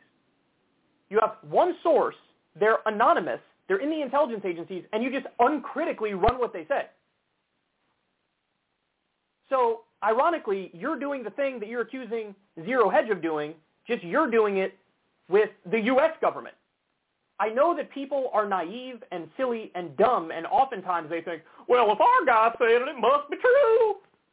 But that's not accurate. We know that's not accurate. Look at the war in Iraq. Look at what happened in Syria. Look at what happened in Libya. Look at Russiagate. So many things wrong, wrong, wrong, wrong, all from intelligence sources in the U.S. And there's no reckoning with that. So I, I'm, I'm flabbergasted by this story. They admit in the story that we're not alleging the thing that we're literally alleging and is the whole point of the article. And of course, most people are just going to read the headline when they're scrolling through Twitter or something, and they're going to go, oh, would you look at that? This is Russian disinformation. We've seen this before. We saw this during the Bernie Sanders campaign. We saw this with the PropOrNot list, where they had all these websites. Oh, these websites are influenced by Russia or by you know foreign governments, and it was Truthout and Truth Dig and Naked Capitalism, and all these lefty independent sites were on the list. And then guess what? Google deranked them in the algorithm and buried them and made them really hard to find. Do you not understand the game that's being played here? The game that's being played is let's rig the algorithm, let's say distrust everything but the official State Department narrative, and let's hammer that home and have dupes fall for it. Now, I, I cannot get through this story. My blood is boiling just thinking about it. We just talked about this this Russia-Ukraine situation, I've never seen the U.S. media shit the bed and jump the shark worse than this. The last time it was this bad was the Iraq War. I mean, this is worse than Russiagate, worse than Syria and Libya and all the other ones. Bloomberg and a couple other outlets ran articles saying Russia is invading Ukraine. Big headline, Russia invading Ukraine. They weren't invading Ukraine. That was fake news. That was misinformation. That was disinformation. Then they had to put their tail between their legs, and when it was obvious that wasn't happening, was, oh, did we say that what happened was I meant the sun was in my eyes, and me and Craig and them was down by the Safeway, and New Phone Who Dis. And then, of course, we got so many outlets running with, Ukrainian president says Russia to invade on Wednesday. Russia to invade on Wednesday. Russia to invade on Wednesday. That was a total mistranslation. The Ukrainian president was joking. Was saying like, yeah, I'm told by the media Russia's going to invade on Wednesday. He, he, he. And Western media just ran with it as if it was factual. You would think that if it's an issue as serious as war, potentially World War III, you'd want to double check. You'd want to be sure before you run that headline. Russia, Russia to invade Ukraine on Wednesday. You causing a gigantic panic among not just the population, probably among a lot of the officials in government. Like, this incredibly high stakes, and they get it wrong time and time again. Richard Engels of NBC News just ran a puff piece on the Azov Battalion, which are it's a literal neo-Nazi battalion that are on the Ukrainian side. Look, I get it. You guys hate Russia. That's your narrative. Is it too much to ask to not do a puff piece on literal neo-Nazis? Is that too much to ask? Don't tell me about misinformation and disinformation until you look in the mirror because you guys do it just as bad, if not worse, than anybody else. But of course, look, if you are part of that legacy media, you're just exempt from criticism. You're exempt from big tech crackdowns, from social media censorship, from deplatforming. You're just exempt. You get away with it. And there's no reckoning. And nobody acts like, well, that's a hit on your credibility. It's just glossed right over. By the way, they will call literally anything that questions their narrative Russian misinformation or disinformation. My segments on this were all, I tell you guys both perspectives. I tell you, hey, here's what the West is saying on uh, what's happening with Russia and Ukraine. Here's the Russian perspective on it. Even just giving the Russian perspective is viewed as Russian disinformation. So unless you're just parroting the line, you're going to be accused of it. Do you understand how dishonest and disingenuous and disgusting this is? I really hope you do. They present no evidence. It's one anonymous source, and even in the article, they're like, this thing isn't true, even though it's the whole point of the article. U.S. media is simply an arm of the State Department, mainstream media, and they're an arm of corporate America and the establishment. That's it. And this is why nobody trusts you. This is why everybody's looking in in other areas. This is why, you know, they bitch and moan about Joe Rogan having a way bigger audience than them. Why do you think he has a bigger audience than you? He's not even a news person. He's a comedian doing a podcast. But they trust a three-hour authentic, honest conversation uh, much more for guidance in the world than this stuff. And you know what? They're not wrong. I have a disagreements with Joe Rogan. I think the Malone and McCullough were terrible and they're wrong about the vaccines and everything. But it's not a surprise People trust uh, Rogan more than they trust you. Look at what you do. You guys lie. You guys do misinformation and disinformation. You guys, you know, there's never any accountability or owning up to it. And at the same time, you are the biggest offenders, you're pointing the finger at others and saying they're misinformation and they're disinformation, and there are actually consequences for the people they point out. I guarantee you that Zero Hedge is going to be in some way deranked in the algorithm, and you know they're going to uh, suffer a big problem in terms of their traffic. It's going to reduce massively because this is how this game is played. Now, by the way, I'm not swearing by Zero Hedge. I know the outlet. I don't think they're the best outlet. They're not my favorite outlet, but that doesn't matter. What matters is the people with all the power and all the control are making false accusations as they're actually the bigger offenders. Please tell me at this late date you guys see the game that's being played. Please tell me. Because it's never been more obvious and more transparent. This should disgust you, and unfortunately I don't think most people have the media literacy to see through this obvious con that's unfolding right in front of our eyes. Okay. So Charlie Kirk the other day, during the Super Bowl halftime show, um, he got pissed, and he tweeted, the NFL is now the league of sexual anarchy. This halftime show should not be allowed on television. It was a very perplexing tweet for the simple reason that it was a relatively tame halftime show. Uh, this year's halftime show compared to previous years, this was the least sexy. Um, in fact, I, nobody knew what he was talking about for a while. I saw speculation maybe he just wrote down this tweet, saved it, and scheduled it to be released, and he didn't actually watch the halftime show, and he didn't actually, like, he should have went in there and deleted the tweet which was scheduled because it just wasn't that. Well, no, um, he did a long segment on it. He indeed did watch the halftime show, and he really thought it was sexual anarchy, which is crazy. I mean, what, Snoop Dogg was up there dancing, uh, Dr. Dre, um, you know, who else was in it? Uh, Mary J. Blige, uh, 50 Cent, like 50 Cent, the time he tweeted that was like when 50 Cent was hanging from the ceiling. By the way, 50 Cent gained a lot of weight. He now looks like he's 75 Cent. Um, he was like hanging from the ceiling and rapping in the club. And so when Charlie said this, I quote tweeted him and said, "Is bloated 50 making your pee pee hard?" Because I don't, I didn't know what he was talking about. Well, apparently he's referring, I guess, to the lyrics of "In the Club," but also the um, some dancing women. I didn't even see many scantily clad women. I'm sure there were women dancing, but I didn't. Nothing struck me as particularly sexual. Like it, it was just very it, more tame compared to previous years. But even the previous years ones, I don't care. I don't think it's a it's a big deal. Well, anyway, Charlie is not taking the criticism well. He came out and did a long segment responding to the criticism and doubling down. Let's watch a piece of that now. And look, in all fairness, the Super Bowl halftime show is almost always kind of a, let's just say, celebration of degeneracy. And some people say, oh, Charlie, this wasn't as bad as it was in prior years. I, I, I never made that comparison. I was simply judging and talking about 50 cents coming in. And I'm not going to read the lyrics on air. I mean, but come on. If you read In the Club by 50 Cent, I think that all of a sudden you'll be like, oh, well, yeah, that's not meant for network TV. And look, our our culture has fallen so far that we are making excuses for women literally bent over twerking. Uh, he goes on to say, you know, so many people watch this and so many kids watch this, so what we should have is a situation where the values and virtues of the country are on display for everybody to see. And um, I just I find that such a hilarious thing to say because football is the brain damage sport.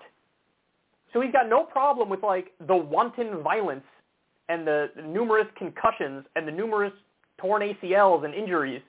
He's got no issue with that, but like it's just minorly sexual stuff. Just just a little dash of it, hardly any. And he's like, "Ooh, where are my pearls? I must must clutch them.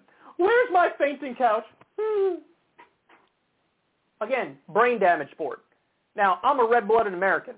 You know, I support football. If people are freely choosing, they know, you know, what the downsides are and they're freely choosing, God bless, by all means. But like, to, and this is something that's been consistent in U.S. culture. Like, brazen violence is totally allowed and totally acceptable. whether it's movies where people get massacred, shoot 'em up style, action movies with the hero who commits, you know, brazen acts of violence, whether it's you're a kid and you're playing with a toy gun. I'm not hating. I was a kid. I played with toy guns. But like that stuff is glorified and he likes it, but the sex stuff is like icky and no.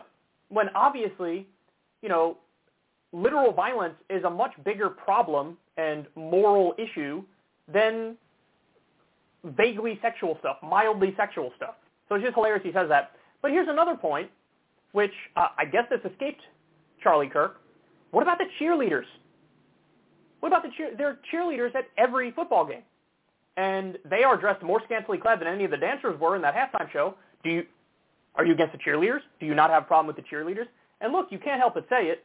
Maybe it's unfair, maybe it's not. You guys can be the judge of it, but the majority of the cheerleaders are usually white, and the, a lot of the people dancing were not.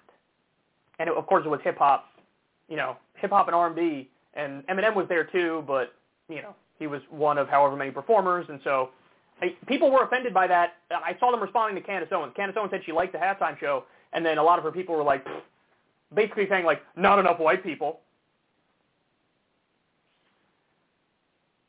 The other point is, he says like, what about the lyrics? Look, I'm sure you guys have been around kids. I have, you know, wonderful um, nephews and a niece. I can say with absolute certainty kids don't know what they're saying in that.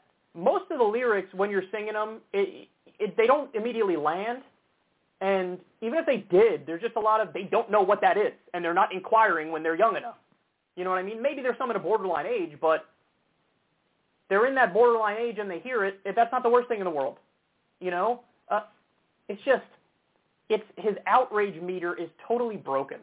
It is. And the final point is these are the guys who scream about free speech and free expression and cancel culture. They say they're pro-free speech and free expression. They say they're against cancel culture. And then this is Charlie Kirk, like, canceling anything that's even, like, 2% sexual. So, bro, you're the snowflake. You're the triggered one. This is the old school, like, you know, 1950s style conservatism.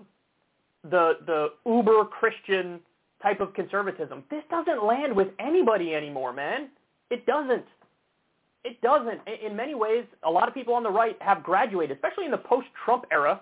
People have graduated to like, okay, we're going to sort of let go on, on like the anti-gay stuff. We're going to let go on the, the purity stuff and, and, and prude stuff. They just let go. I mean, come on, Donald Trump, Melania Trump, Donald Trump's life. I mean, there's all these scantily clad pictures of Melania everywhere, and anybody on the left who would attack her for it, it'd be like, okay, relax. It's not that big a deal. Who cares? And the right obviously was fine with it. They voted for the guy, and they love Melania. So, but it's just the wires are, are, are messed up in his head. The outrage meter is broken. He's stuck in a different era, and uh, he's a mess. You're not. This isn't an argument that appeals to anybody. And I don't even know to what extent he truly believes it. Because, like I just said, you're overlooking the cheerleaders, but you're arguing about this. You're talking about the values and virtues of the country, but you're fine with brain damage, but not okay with slightly risque dancing. Whatever, Charlie. You do you, man, but not a good look to say the least.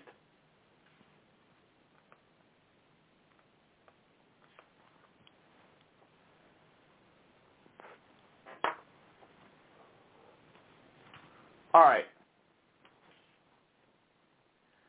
So there's a guy by the name of James Lindsay. And James Lindsay has sort of created this path for himself as, you know, one of the anti-woke guys. Like his whole political identity and public persona is built around wokeness bad. Which, look, I'm a leftist, but I'm a critic of wokeness too. Everybody knows that. I talk about it all the time. I don't like crackdowns on free speech, free expression. Um, I think sometimes people can get a little silly with joke policing and things of that nature. But I have things in context and perspective. That doesn't dominate all of my commentary. Not everything comes back to that. And um, you know, I, what do what do I care most about? I care about the working class. I care about economics. I want to raise wages. I want to give people more vacation time. I want to have universal health care in the U.S. Just want to create a happy, healthy, prosperous country where everybody's got a shot you know, not equality of outcome, equality of opportunity, and a reasonable floor from which people can, you know, start and live their lives. So James Lindsay this is the in my experience, this is one of the first times I've seen him sort of dip his toe a little bit outside of the wokeness lane. So he's going to try to talk about, you know, global politics here. And I've now watched this clip three or four times. So uh, this is like, you know, my fourth or fifth time watching it. I'm going to try my absolute best to be charitable and to listen to these comments in context and try to make sense of it. But it's all over the place, and this is like Olympic level word salad. Let's watch and then I'll respond. That they had to incorporate fascism to make communism work. And so how did they do this? Well, Mao did his thing. The CCP runs China into a disaster. A couple of years later, you have Deng Xiaoping working with Kissinger and so on, and they open up the markets to China.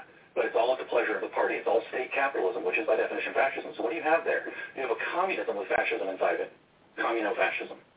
So what is the dialectical opposite of communo-fascism? It's a fascism with communism inside of it, fascio-communism. So you have East Asia. But we just don't have Oceania to always be at war with East Asia yet. So if you make China into this behemoth, a communism with fascism running inside of it, so it solves the production problem of the Soviet disaster of communism because it has now an open market that's running state capitalism, but still very wealth-generating market. And then you can create the opposite of that in the West. If you can create a fascist oligarchy that decides to, sure, the, the people on the top are going to be the lords and ladies of the new aristocracy, and we are all going to be the serfs mined for our data and our pod while we enjoy our mealworms and crickets. But it'll be equitable. So if you take that fascist structure and stick a communism inside of it, and then those are the two world powers, not exactly enemies, but frenemies. Mm-hmm. A communism with fascism inside next to a fascism with communism inside, and you let those things run next to each other, the natural process of the dialectic will eventually fuse all of it. And what you'll end up with is the kingdom. You'll end up with communism that works this time. And I think that that's the program. And so they are definitely using the race Marxists because the Marxists are extraordinarily destabilizing. But the people who are funding this, the people who are dumping millions upon millions of dollars, billions of dollars into critical race theory to drag it out of the university where it should have just kind of languished because it's stupid. It got funded out of the university. That's how it didn't spontaneously get out of the university. Bags and bags and bags of cash got dumped into fueling these movements, especially around the Occupy Wall Street time, to protect the banks. And so the fascist with the communist inside was born. And that's the objective. And they, because they, this is their magic, it's their faith. They believe that if you put those two opposites next to each other, and they're the only two opposites, that eventually the dialectical process will average it all out, but raise it up to a higher level. The Marxist work that is sublate.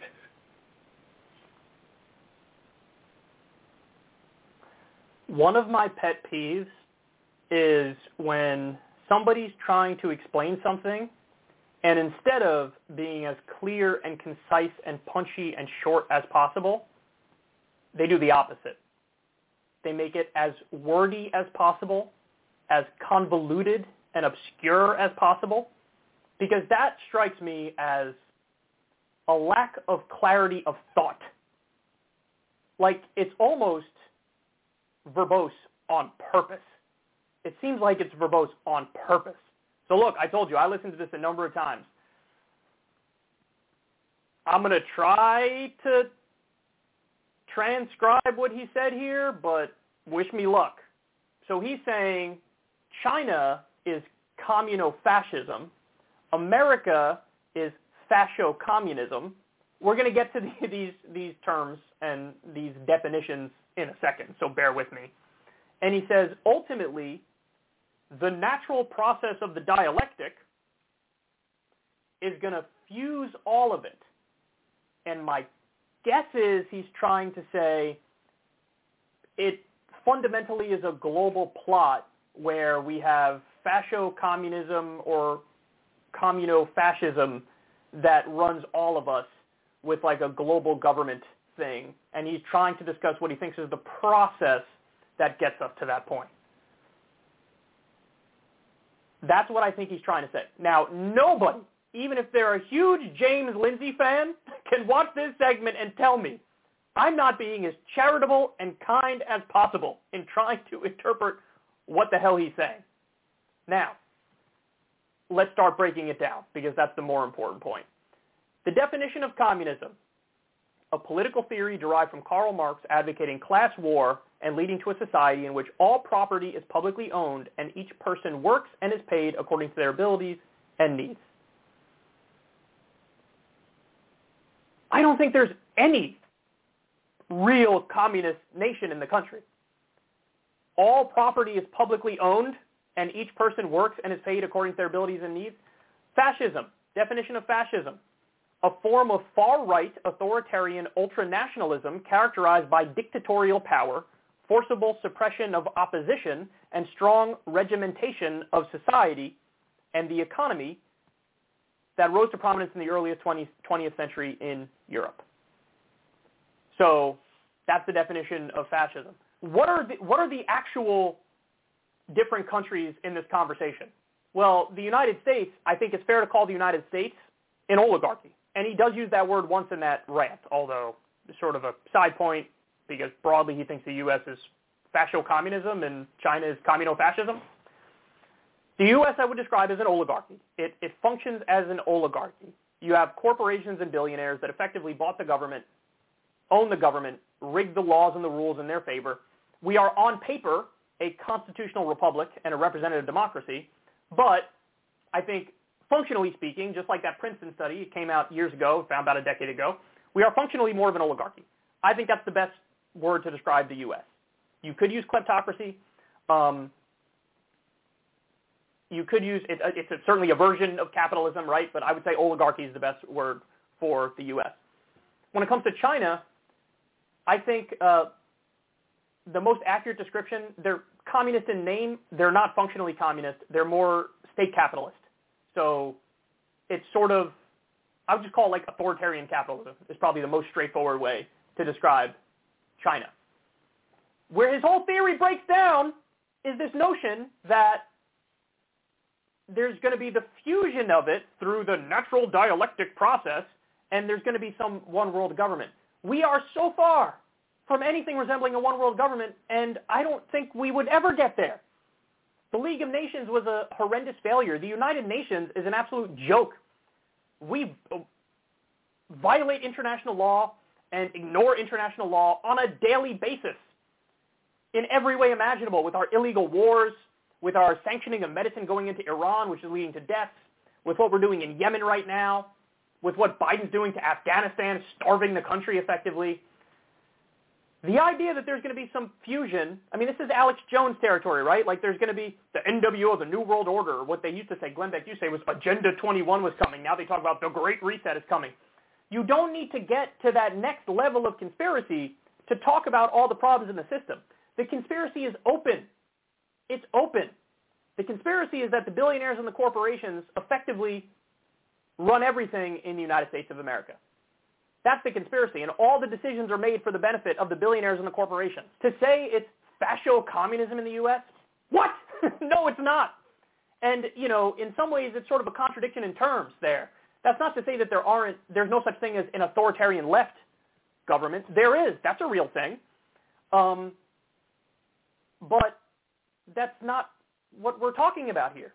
Fascio-communism is not what the U.S. is. Communo-fascism is not what China is. And he's all over the place with these really convoluted, weird terms and theories, and it is confusing, maybe on purpose. And look, this guy has made, he's, he has made a, a habit of this. I've, I've read some of his tweets, and his tweets are always, you're scratching your head like, I don't even think that makes sense to you, bro. They'll bring in these different philosophers and say, and then link it to some political theory or economic theory, and everybody who reads it's to be like, what? some people get tricked and think, oh, well, he's just a genius, and you just don't understand his high-minded descriptions. Um, the other part, which, uh, you know, again, there are parts where he totally loses me. He talks about the natural process of the dialectic will fuse it all together. No, money rules everything. That's the way it works. There is no, it's not just through open dialogue and the dialectic is that that's what eventually fuses everything together. And the U.S. and China are not really, I mean, we are more enemies than frenemies. We are. I mean, we trade with them, and that's probably the only thing that stops us from being outwardly hostile. Um, but yeah, the Belt Road Initiative, for example, China's expanding. The U.S. doesn't like that. We're the country that has somewhere between 700 and 900 military bases around the world. There are disputes now over certain places. We're concerned about the thing in Taiwan. There is not going to be a fusion of the two and like the you know this like NWO approach. But then he says the he brings up the race Marxists. Okay, but that's not a thing. Marxism is about class. you, you say race Marxist, that's sort of a contradiction in terms. There are people who can be Marxist and also buy into one level or another of identity politics, but there's nothing inherent to Marxism. Race Marxism is not a thing. Uh, and he brings up Occupy Wall Street. Like, are they are they complicit in a negative sense with your grand theory here? Because I got news for you. Occupy Wall Street was one of the forces trying to push back against the influence of big money in politics and corporate power and uh, billionaire control. They were pushing back against that. They were part of the solution. I don't know. Maybe he is saying they're part of the solution. I don't know. I'm trying to be as charitable as possible here. But, guys, it, it doesn't, what he's saying here doesn't make sense. It's, it's really ultimately a bunch, bunch of mumbo jumbo. Communo-fascism and fascio-communism and the natural process of the dialectic will fuse it together. And I love how Glenn Beck is sitting there pretending it's profound. My God. My God. See, he takes like two steps outside of the wokeness bad uh, arena, and you get this sort of stuff. Somehow the race Marxists and Occupy Wall Street uh, feed into the picture, and they're destabilizing. And but the natural process of the dialectic will give us fascio-communism and com- communo-fascism. And no, the real issue, the real problem is oligarchy and imperialism, corporate power, billionaire wealth, and the iron hold on government to the point that they exacerbate all problems like income and wealth inequality, climate change, you name it. So there you have it. There is going to be no fusing of communo-fascism and fascio-communism. The conspiracy is open. The conspiracy is what I just described. And uh, I would, a little bit of advice here for Mr. Lindsay. If I were you, I would try to simplify everything down and explain your theory in as straightforward a way as possible. Don't complicate it with weird new terms you made up and pretend like it's profound when really it's massively confused at best.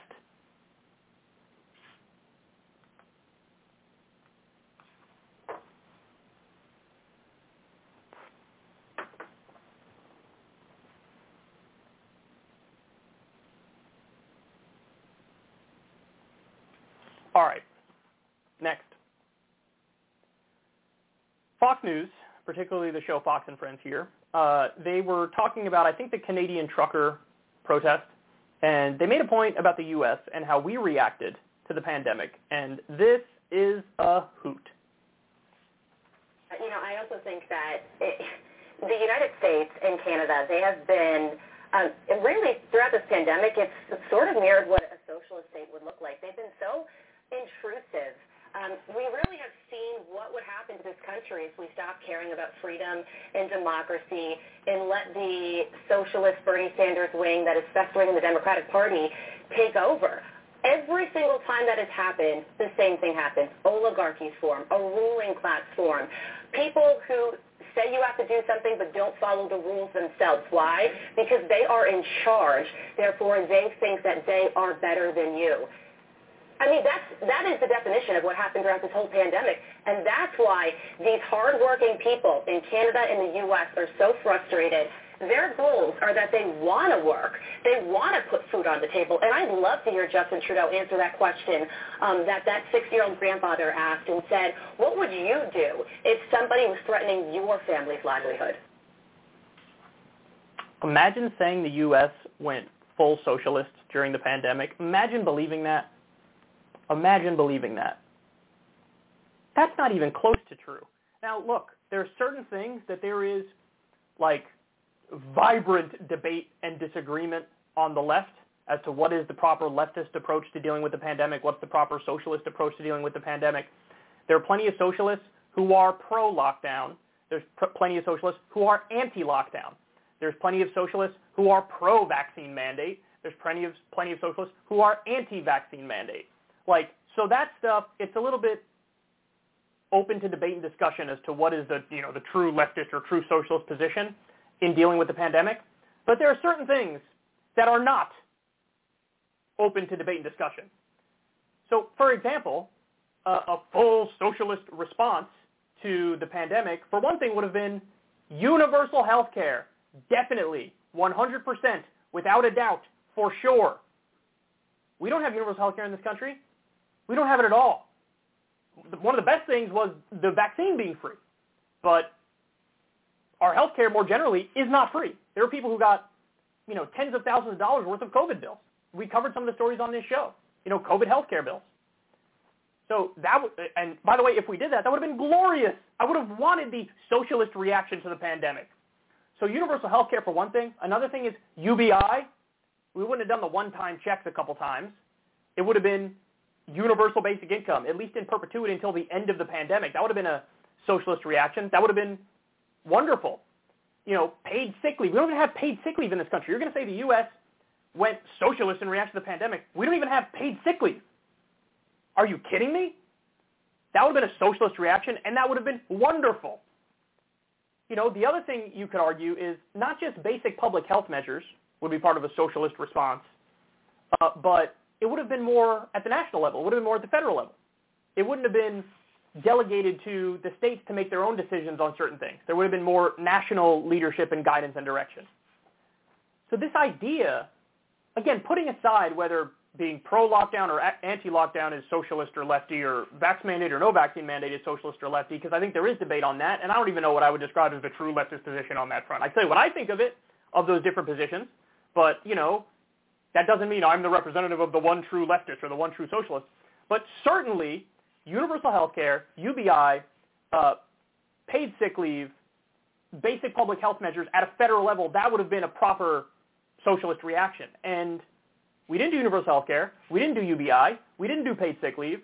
And the public health measures were scattershot, and it went state by state. It wasn't more. It wasn't really at the federal level. So, my ass cheeks, man. This socialist response to the pandemic. If we had a socialist response to the pandemic, way more people would be alive and way fewer people would be struggling economically. They just say anything on Fox. Anything that is like nominally a right-wing argument or a Republican argument, they just say it. Don't, don't need any evidence, don't need any data, don't need any theory. Just spew it, just say it. U.S. is now full socialist. I wish. I wish. You know, giving workers more control in the workplace not just having some semblance of political democracy, but also having workplace democracy. That'd be wonderful. Give people more autonomy, more sovereignty, more freedom and, and choice over their own life. U.S. went full socialist in response to the pandemic. If only, you weirdos, if only. Final story of the day, y'all. Here we go. So there is um, a supply line crisis that we've talked about a number of times on this show. That's one of the main things leading to inflation. It's also monopoly power leading to inflation. Corporate greed is leading to inflation. There's this misnomer that is tied to big spending. It is not. Every economist I've talked to has said no uncertain terms. It is not the spending. Um, but there's been a lot of pressure put on truckers because of the supply chain crisis. And um, we've seen articles now talking about, you know, they're stretched thin, they're working as hard as they can, and what a lot of people don't know is just how screwed many truckers are in this country. Uh, there are some truckers who work as independent contractors. And what happens is they're promised this like rent to own thing where it's like you will eventually own the truck, but you're like you're going to work as a trucker, you're an independent contractor, you have to pay for whatever, the gas, the repairs on the truck, you have to pay to rent the truck to buy it eventually. And so what happens is at the end of the day, a lot of these truckers work full time, and they either make a little bit of money or they even lose money. So this is obscene. And now some truckers are going to try to unionize to fight back and make a decent living. So let's watch. More Perfect Union did a great segment on this, talking to the truck, truckers. Take a look. La compañía es una compañía eh, miserable que no tiene eh, un sentido humano para sus trabajadores. It is heartbreaking. I have seen drivers show me their settlement statements where in any given week they may have owed money to the company. In other words, it says negative $200. En un día promedio de 12 a 14 horas, probablemente 4 horas o 5 horas que no nos pagan. They have worked a 40, 50 hour week, but because the deductions for their truck payment, for their repairs, for their maintenance, for their insurance, that week was more than they earned. They owe money to the company. It's, it's indentured servitude at its worst. It's modern day sharecropping.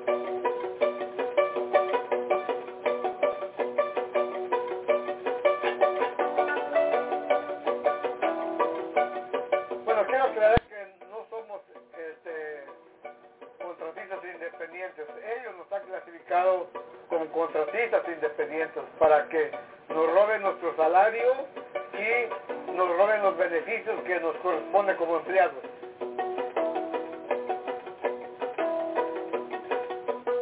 Misclassification is a crisis for port truck drivers. What misclassification is, is where employers, in order to increase their profits, they take their drivers here, who under the law are in fact employees, and they misclassify them, try to treat them as independent contractors. Mi experiencia que he trabajado en otras compañías como empleado, pues tenemos los beneficios como es de, de deshabilitación o desempleo, pagamos seguro social y para que tengamos un retiro eh, en, en la vejez de seguro social, esta compañía nos, no nos da esa oportunidad.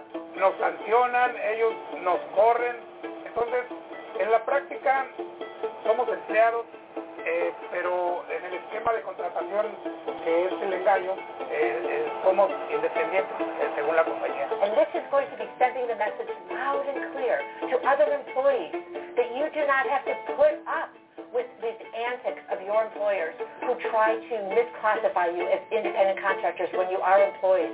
You have the right to a union.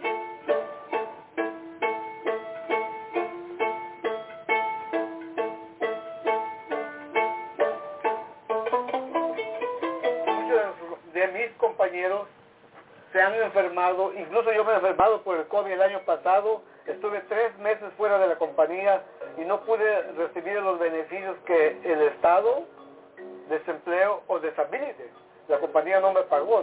Por tres años yo no tuve salario y, eso es una violación a, lo- a los derechos del trabajador. O sea, nos niega el derecho de decir que somos.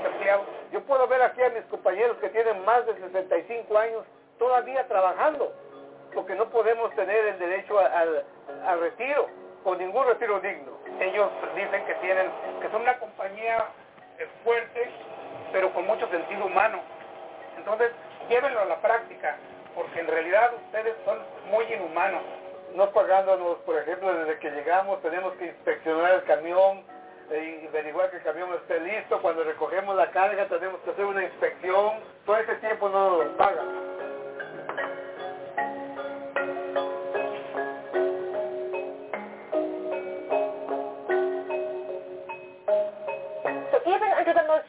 Of employee status standards, these drivers have been found to be employees. So it is clear, the writing's on the wall. XPO may try to fight it, but they, these workers are going to win their right to, to a union election, and based on what I've seen, they're going to win their right to a union and a good, fair contract. Imagine working full time and losing money. That's exactly what was happening with a lot of these truckers. Out there trying to make a good, honest living, working full time. Sometimes they make a little money. Sometimes they flat out lose money.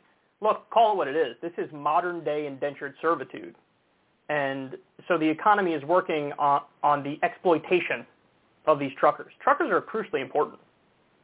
And the whole economy is built on their exploitation. I mean, it's built on the exploitation of a number of people. Remember when we covered that story of the literal modern day slave ring that was busted? What was it in Georgia? Remember that? I mean, this is the whole point. Like the owner class is extracting the surplus value from the workers. That's what's happening. That's what's happening. And all these people want is a decent, fair wage, some health care, some paid time off. And don't tell me we can't afford it. We absolutely can afford it. Corporate profits are at a record high right now. Record high. They're using the inflation as an excuse to jack up prices across the board. We absolutely can afford it. Don't tell me we can't afford it. We absolutely, the companies can afford it. We just need to have rules and regulations in place that mandates people get a fair wage. And beyond that, you need unions to fight for the working class. Collective bargaining works. We just need collective bargaining and then fair rules and regulations and referees to make sure that the owner class doesn't pull any tricky maneuvers trying to undercut their workers. I mean, look, it speaks for itself. Working full-time, losing money, that's insane. This independent contractor categorization, maybe in some limited circumstances, it makes sense. But the trick now from corporations is to define workers as independent contractors so as to avoid calling them employees.